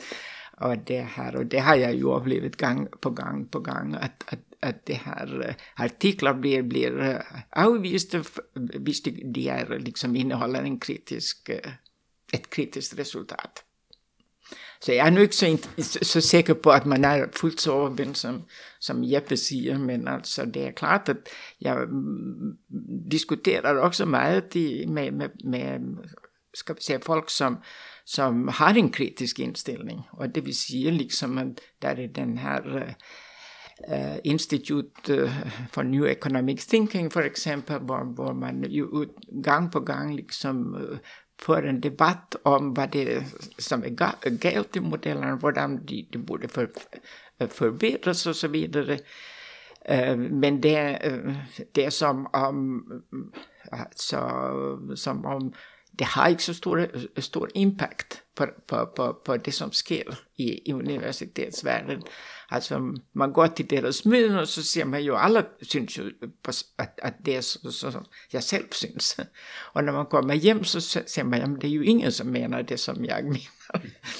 Så der er en sådan her dilemma også med, at, at øh, hvad skal vi sige, liksom, øh, der er en lang tradition for, at man, at ekonomerne ikke riktigt altså agerer som popperianer, så at sige. Altså, du, så, så, som jeg gør. Jeg bruger empirien til at finde ud af, hvad det er, som er forkert. Og det er ikke som någon lang tradition for, for at man gør det i økonomi. Og så bliver det jo en sådan en clash. Altså at man snakker forbi hinanden, og man kan ikke lide liksom, man siger, at jamen, nu har jeg, øh, jeg har afvist den og den hypotese. Ja, men så siger man, nej, det gør det ikke noget. og så videre. Jeppe, kan du genkende det her filter ved de store journals? Der er jo ikke nogen, altså, jeg tror der i alle videnskaber er en eller anden form for status quo bias. Jeg tror der er mange, der synes, at, at, at der måske nogle gange er et snævert syn i top journals på, hvad eller hvem, som kommer i, i det. Så det, det synes jeg, kan jeg for se det som sådan, så det er rigtigt nok, og man kan sige, og vi har et, et, et økonomisk videnskab, som er meget centreret om USA. Og, og man kan sige, hvor, hvor nogle af de store universiteter i USA spiller en utrolig stor rolle for, man kan sige, hele infrastrukturen i økonomisk videnskab. Jeg synes at sagtens, man kan, man kan stille nogle, nogle spørgsmål ved. Det er noget, der man kan sige, der er ved at, ved at, ved at, ved at blevet, blevet op. Øh, man kan sige, sådan de europæiske konferencer begynder at spille en, en, en, en større rolle for, øh, hvem der præsenterer, øh, hvor vigtigt det er at præsentere, hvor det er vigtigt at præsentere sine ting, hvor, hvor det er folk, der gerne skal have et job inden for universitetsverdenen, tage hen, øh, og sådan nogle ting. Så jeg synes, der er bevægelse der, men jeg kan som sagtens, sagtens øh, anerkende, at der, at der, øh, at der er, er problemer. Jeg ved ikke, om de er værre i økonomi, end, øh, end, end i så mange andre, andre steder.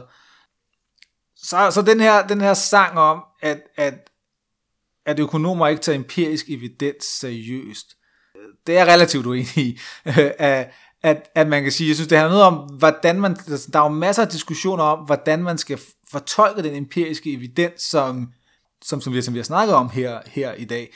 Altså man kan sige, nu er det ikke noget, nu er det ikke noget der som sådan er makro, men bare for at tage et, et, et, et, godt eksempel, så var der der med, at det er sådan en fuldstændig standard økonomisk teorilærerbogst-ting, at jamen, altså, højere minimumslønninger, det, øh, øh, det, det skader beskæftigelsen. Og man kan sige, det er noget af det, hvor man har sagt, jamen, der har været nogle empiriske studier, som viser, at den effekt er der måske ikke, eller måske, altså, måske er det tværtimod omvendt, og det har et eller andet sted været noget, hvis du, hvis du spørger økonomer nu bredt, jamen så er der langt mindre, som, som, som tror på det øh, standpunkt. Og det er bare et, et eksempel på, hvor, hvor, hvor empirisk evidens har rykket på, på folks tro relativt øh, voldsomt. Man kan også sige hele sådan, en af de debatter, der var, nu talte vi lidt om teorihistorien før i makro, var mellem øh, nyklassikerne og nykensianerne, og man kan sige, en, en af de debatter der, jamen det var, har pengepolitikken, har den en real effekt på økonomien? Altså, eller er det bare sådan, når pengepolitikken ændrer sig, er det så bare priserne, der ændrer sig, eller sker der også noget med de virkelige ting i, i økonomien? Og det var en debat, der var i, i, i man kan sige, 80'erne og starten af, og starten af 90'erne, så nu er det ikke rigtig en debat mere, fordi det er helt, at der alle tror, eller mere eller mindre alle, der er jo altid øh, minoritetssynspunkter, men tror på, at der er reale effekter. Det er bare et andet eksempel på, hvordan empirisk øh, evidens har, har, har, har, har rykket noget. Så jeg, jeg ser det ikke så meget som en, at folk ikke accepterer empirisk evidens. Jeg ser det meget mere som en diskussion af, hvad kan man fortolke på baggrund af den empiriske evidens, som man så har, hvor at, at bevægelsen så har været væk fra, man kan sige, at kigge på, på korrelationer af data, og på at lave de her naturlige eksperimenter, og finde de her kausale sammenhænge, eller for den sags skyld lave eksperimenter, altså lave eksperimenter, hvor man tager folk øh, ind i et, ind i et, et laboratorie, kan, øh, kalder vi det typisk ikke, fordi der er særlig meget laboratorier over det, men mere, hvor man stiller folk nogle forskellige små, eller laver for nogle forskellige små, små spil, folk skal spille, og så se, hvordan de agerer i det, og så prøve at forstå noget om, hvordan de, de handler økonomisk ud, ud for det. Så der er masser af måder, man prøver at samle empiri på, for at prøve at teste sin, øh, sin teori, og hele, hele det her, alle det med de eksperimenter, jamen det har ført til alt det her med, at vi ikke, altså, at vi ikke tror på rationelle forventninger, at vi ikke tror på, at folk er fuldt ud optimerende. Det er jo lige præcis på baggrund af de her eksperimenter. Så på den måde synes jeg, der er masser af eksempler på, hvordan empirisk øh, evidens har flyttet synspunkterne på, det her, på de her ting. At Ja, så, jeg, nu har jeg ikke, må jeg med, med skam med, med det, ikke, ikke læst Katarinas øh, bagkatalog af, af, af artikler i, i, i detaljer. Jeg har da læst no, nogle af dem, både tvunget på fag og også, og også frivilligt e- efterfølgende. Og jeg er da helt sikker på, at der sikkert er nogle gode pointer i, i dem, som, som måske er blevet over, overset, eller som nogle folk har, har været resistente imod øh, og, og, og acceptere, det, det, det, det kan jeg da bestemt ikke, ikke afvise. Men jeg kan, ikke, jeg, kan ikke sige det som en generel ting om, hvordan jeg, jeg ser udviklingen i økonomisk forskning. Altså min, min kritik kommer jo delvis for, for, fordi jeg ser på øh, økonomien som statistiker og er utrolig stærkt influeret af matematisk statistik, og den som jo er, er, er lige så har lige så kraftige og, og begrænsende antagelser altså, som, som matematik i en almindelig ekonomisk modell. Och det är klart att liksom, där är ingen ekonom som vill argumentera för att, att man ska acceptera ett resultat i en ekonomisk modell som bygger på att man inte har gjort matematiken riktigt. Det tror jag vi alla är eniga i. Det är ett kardinalfel. Øh, Men alltså om du ser på den statistiska matematiska øh, øh, matematiske statistik, så er det lige så kraftiga kraftige antagelser om, eh, liksom, hvordan de här modellerna är frambragt. Och där vill jag nu liksom insistera på, att det är mycket, mycket vanligt, att man kun liksom lever antagelser, som man aldrig någonsin checkar. Och så betyder det också att hvis de antagelser ikke liksom eh, är, är statistiskt korrekta, så eh, är det de eh, konsekvensberäkningar som kommer ut av modellen, de är heller inte riktiga. Og jeg vet att min man engang øh, det här øh, visste, det var i, i øh, det europeiska universitetet i Firenze, där vi hade mange visitors, så där var en också som presenterade en, en empirisk analyse, hvor han startade med at sige, och så antager vi att fejlledet er normalt fordelt og uafhængigt. Och så visade han resultaterne, och det var fuldstændig klart att, att fejllederne var uh, hylende autokorrelerade och er liksom normalfördelning. Och det är alltså kravet på at det skal være det här är att du kan använda chi-square-inferens. Och så fortsatte det han med att leva chi-square-inferens som om antagelsen var uppfylld. Och det här, och, och det vi kan se var, enligt min mening var fullständigt alltså meningslöst. Och då huskar jag att min man då Sören Johansson, han gick upp till tavlan och så sa han att, att eh, øh, jag kan bevisa att en linje äh, en, en cirkel i, i, i, tre eller fyra punkter. Så kiggade alla på honom. Så där, och så tegnade han en, en, en cirkel och så en liten linje som var en sån här brut linje så att han, han lyckades kommer liksom, så den lyckades skära alla, riktigt många øh, punkter på, på, på, på cirkeln. Och så sa ja, men det är ju inte en linje. Nej, nej, jag har antagit att den är det det siger någonting om, altså, hvorfor jeg liksom, i, i, nogle gange også er, er liksom ligesom lidt kritisk, for at man, man, man lever konferens, øh, eller, eller hvad heter det, øh, øh, konsekvensberegninger, hvor man lever fejl, så man aldrig nogensinde skulle acceptere, at man lever i en økonomisk model. Jeg er ikke i tvivl om, at der er masser af dårlige empiriske arbejde derude, og sikkert også noget af det udgivet i gode øh, tidsskrifter. Det, det, det, det, det, det tror jeg er, er, er, er rigtigt nok. Øh, så man, man kan sige, hvis det er dårligt empirisk arbejde, så er der relativt lille, lille chance for, at nogle andre kan, kan påvise det samme, og så, så tror jeg, det, det, det, det dør ud med, øh, dør ud med tiden. Øh, det, så, så man kan sige, hvis det er den samme fejl, der gentager sig igen og igen, så tror jeg, at nogen, nogen, nogen opdager den på et, på et tidspunkt. Og man kan sige, altså, det, det, det, det er ikke helt det der med, man kan sige, det jo, altså, jeg, jeg mener så, folk er relativt det der med opmærksom på, at man skal, hvis man har sin tidsseriemodel, som er det, der bliver snakket om her, altså hvor man har nogle aggregerede tidsserier, og man prøver at lave en matematisk øh, statistisk model øh, for det, jamen, så er det jo lige præcis der, kan man sige, hvor, hvor, hvor, hvor, hvor Katarina og, øh, og Sørens bidrag er helt centrale til at forstå, hvordan, hvis man start, hvis man, hvis, hvis det er den statistiske, matematiske model, man har øh, at starte med, hvordan er det så, man, hvordan man så virkelig tester man for, at man faktisk kan lave øh, kan konkludere statistiske ting omkring de interessante dele af den her model. Det er jo lige præcis der, der, der deres arbejde er, er, er fuldstændig ufravilligt som, som afgørende. Øh, så, så, og det, det, altså, det er jo fuldstændig anerkendt, eller sådan, det er der ikke, det, der er ikke nogen, der, nogen, der, nogen, der, der, der spørgsmålstegn ved. Øh, men så sagtens sige, om, om folk de, i, i, i praksis er grundige nok med det her ting, det, det, det er en anden øh, diskussion. Men det var for at sige, jamen så er der jo så nogen, der tager en anden øh, indgangsvinkel, så man, altså, bare for at tage et eksempel fra, fra, fra noget, fra noget, noget, noget jeg, jeg selv sidder med, jamen, så er vi interesseret i, i at forstå, jamen, hvordan, hvordan reagerer øh, folk, når, når de får at vide, at, øh, at renten på deres realkreditobligationer vil, øh, vil, vil falde, altså renten på deres, på deres boliglån vil falde. Øh, jamen, så, så har vi, har vi for eksempel data fra en, øh, fra en dansk bank, og vi kan følge folks, øh, hvad folk gør på, det, på deres kontorer, og så ved vi, hvornår banken sender et brev ud til dem, øh, hvor i der står, hvad banken forventer, at, øh, at de vil spare i, i rentebetalinger øh, øh, 5-6 måneder øh, længere fremme. Der er en lidt mere kompliceret historie med, at, at der er nogle, nogle, nogle auktioner, hvor de her realobligationer bliver, bliver, bliver solgt, og renten bliver bestemt og sådan noget. Så det er, en, det er en lidt længere historie, men helt, helt kort. Banken sender, sender, sender det her brev ud. Folk lærer, jamen om 5-6 måneder, så vil de spare så så mange, mange, mange, mange penge hver, hver, hver, hver, hver, hver måned i, i deres rentebetalinger. Og så kigger vi på, reagerer folk med deres, med deres forbrug øh, nu og her? Øh, og der kan vi så sige, jamen okay, det vi kan se, det er, hvis folk faktisk har likvide midler stående på deres konto, hvis de har nogle penge stående, jamen så begynder de at forbruge relativt nu, fordi de ved, at de vil spare penge i fremtiden. Men hvis de, øh, men hvis de ikke har nogen penge, penge stående på, på, på deres konto, så, så reagerer de ikke nu, men de reagerer, de hæver deres, deres forbrug, når deres rentebetalinger falder i fremtiden. Øh, så dermed så kan vi, prøve, kan vi faktisk prøve at teste det her med, at folk er fremadskuende, og folk øh, kigger, på, kigger på de her ting, og så de størrelser, vi får ud af, den, af, den her, af det her, vi kalder det et naturligt eksperiment, øh, fordi det er, sådan en, en, det er et, det er ikke et rigtigt eksperiment, men det er lidt ligesom et eksperiment, fordi de får det her brev, og så ser vi på, hvordan, hvordan de, re, de reagerer på det. Jamen, så har vi nu nogle, nogle størrelser, nogle, nogle forhold mellem, hvis de får det her at vide, så reagerer de så meget. Og så har vi noget, som vi vil så bygge vores, øh, vores model op omkring. Og for at bygge den model, så laver vi selvfølgelig nogle andre antagelser øh, for at kunne bygge den model sammen. De, de antagelser kan vi så ikke teste, kan man sige, fordi der er grænser for det. Men så er det jo der, hvor videnskaben gerne så skulle være så progressiv. Hvis nogen siger, jamen vi kan også forklare den her ting med en anden model, men den er forskellig, fordi vi antager noget andet her, end du gør, jamen så må man jo komme op med, kan man lave nogle eksperimenter, eller kan man finde nogle naturlige eksperimenter, som kan skille de her, de her, de her, de her to, to modeller ad. Øh, og det er sådan, jeg ser, at man kan sige, at den økonomiske forskning udvikler sig.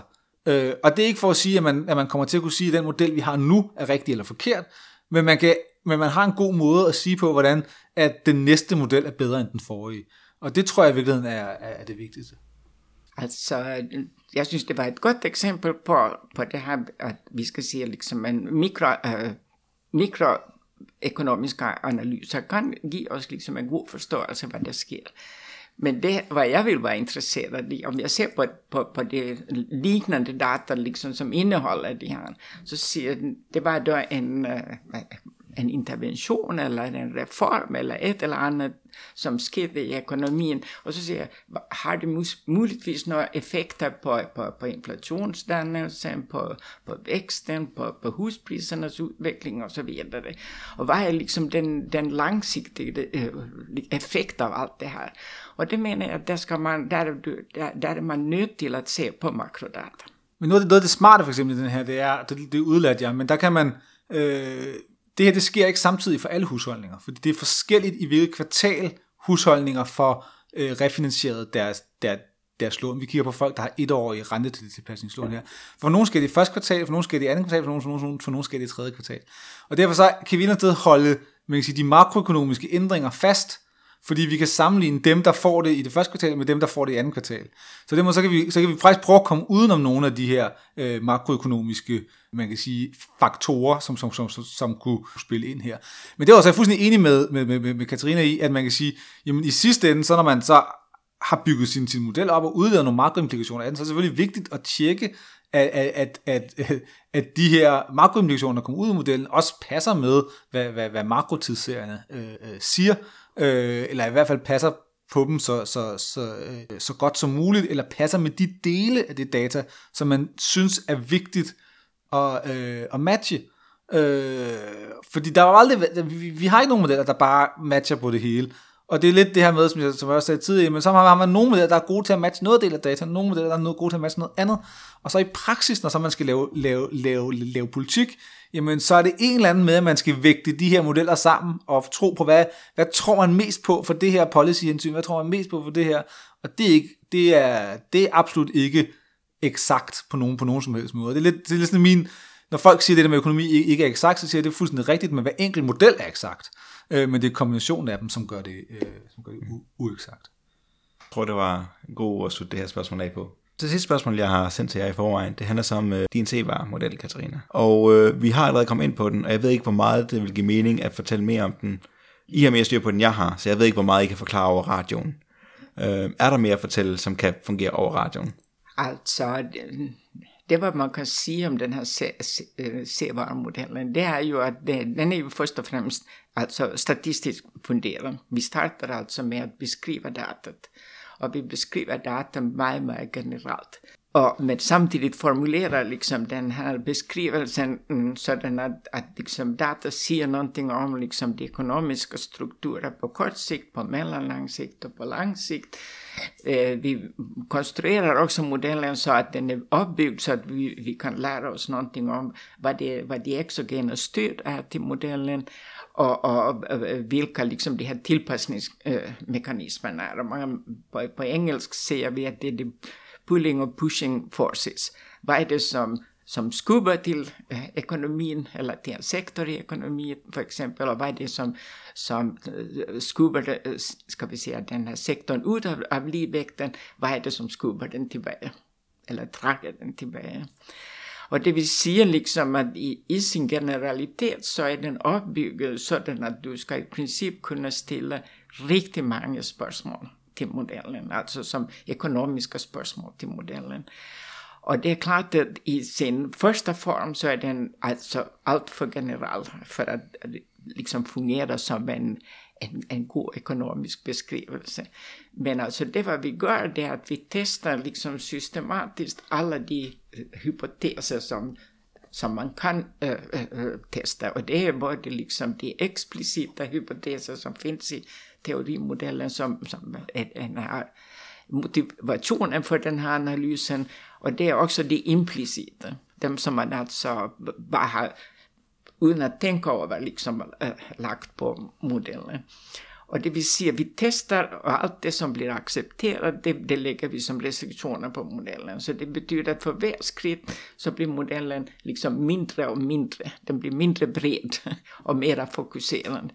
Och när vi inte längre kan, kan testa vidare så betyder det att det är en, en øhm, um, alltså ska man säga, en, en, uh, en bred beskrivelse av vilka mekanismer øh, vi ser i ekonomin som är empiriskt relevanta. Och bland med dem så är det tit alltså delen som, som vi kan säga, ja men det passar gott med, med den överliggande teori.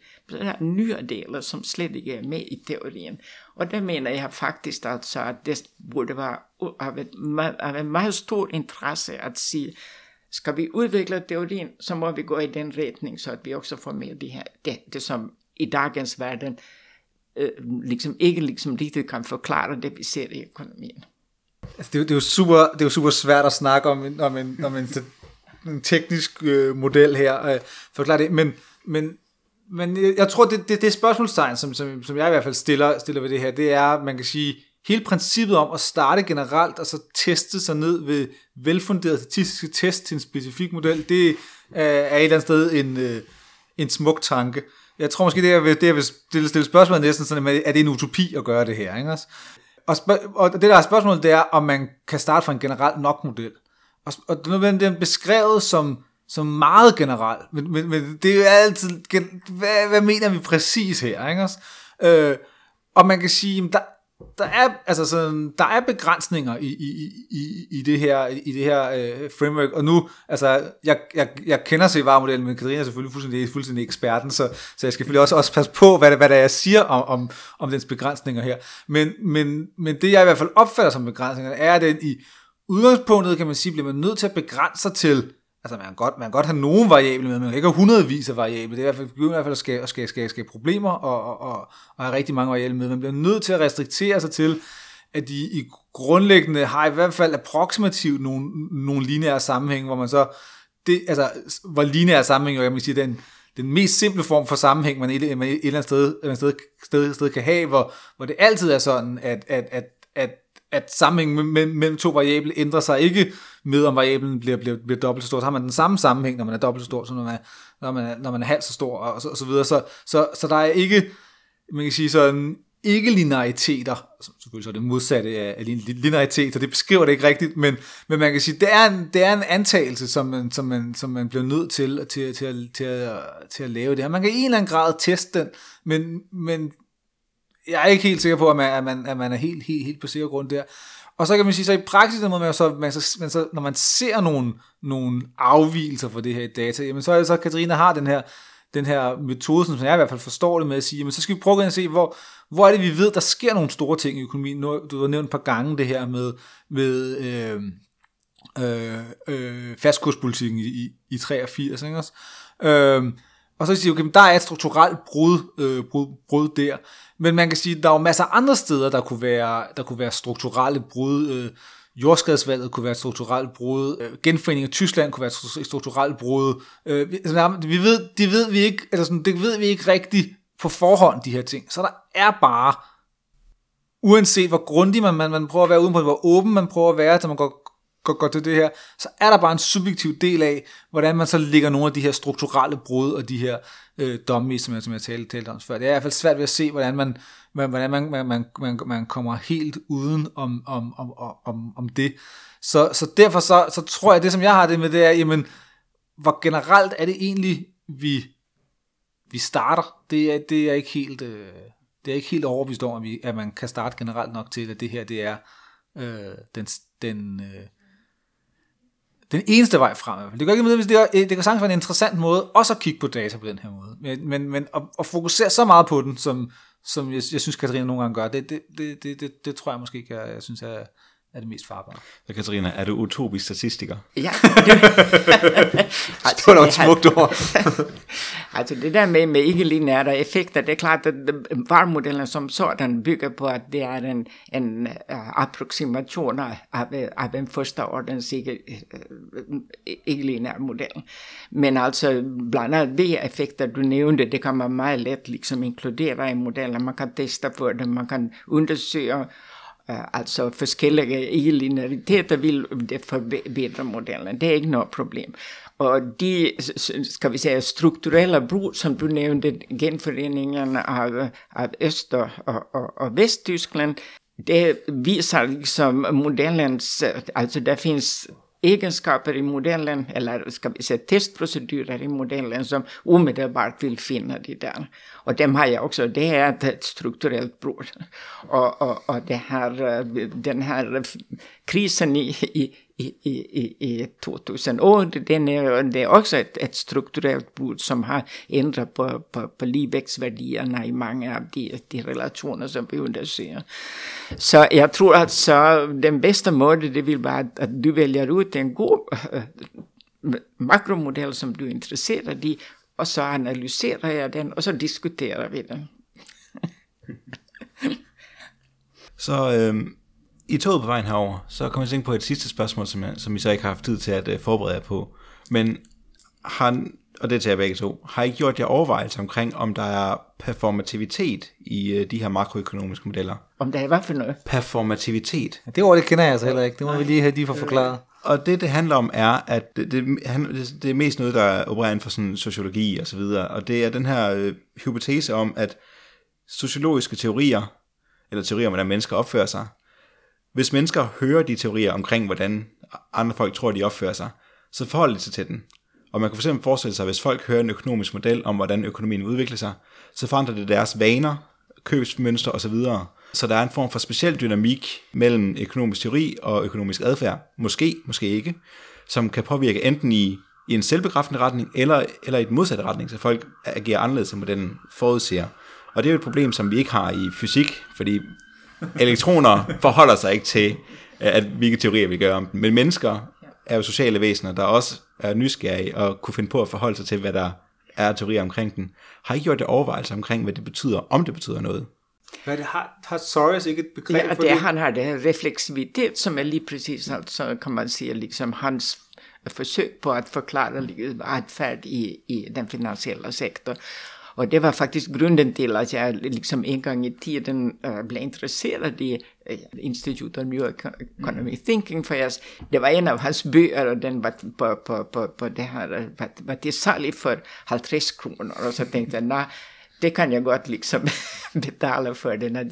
Jag var intresserad för att se om han skulle säga något lite mer om den här när han, han, han orkestrerade en en attack mot den, eh, det, det, det engelska pund som var väldigt framgångsrikt och som de aldrig någonsin har, har tillgivit honom. Och jag har kunnat se det i data, att det, har, det är också ett strukturellt brott så.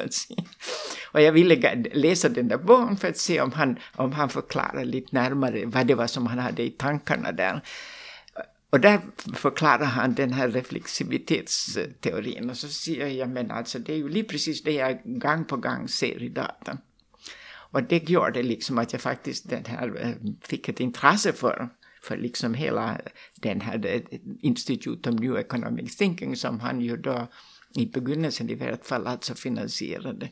Så ja, jag tror helt bestämt att det finns det du snakker om.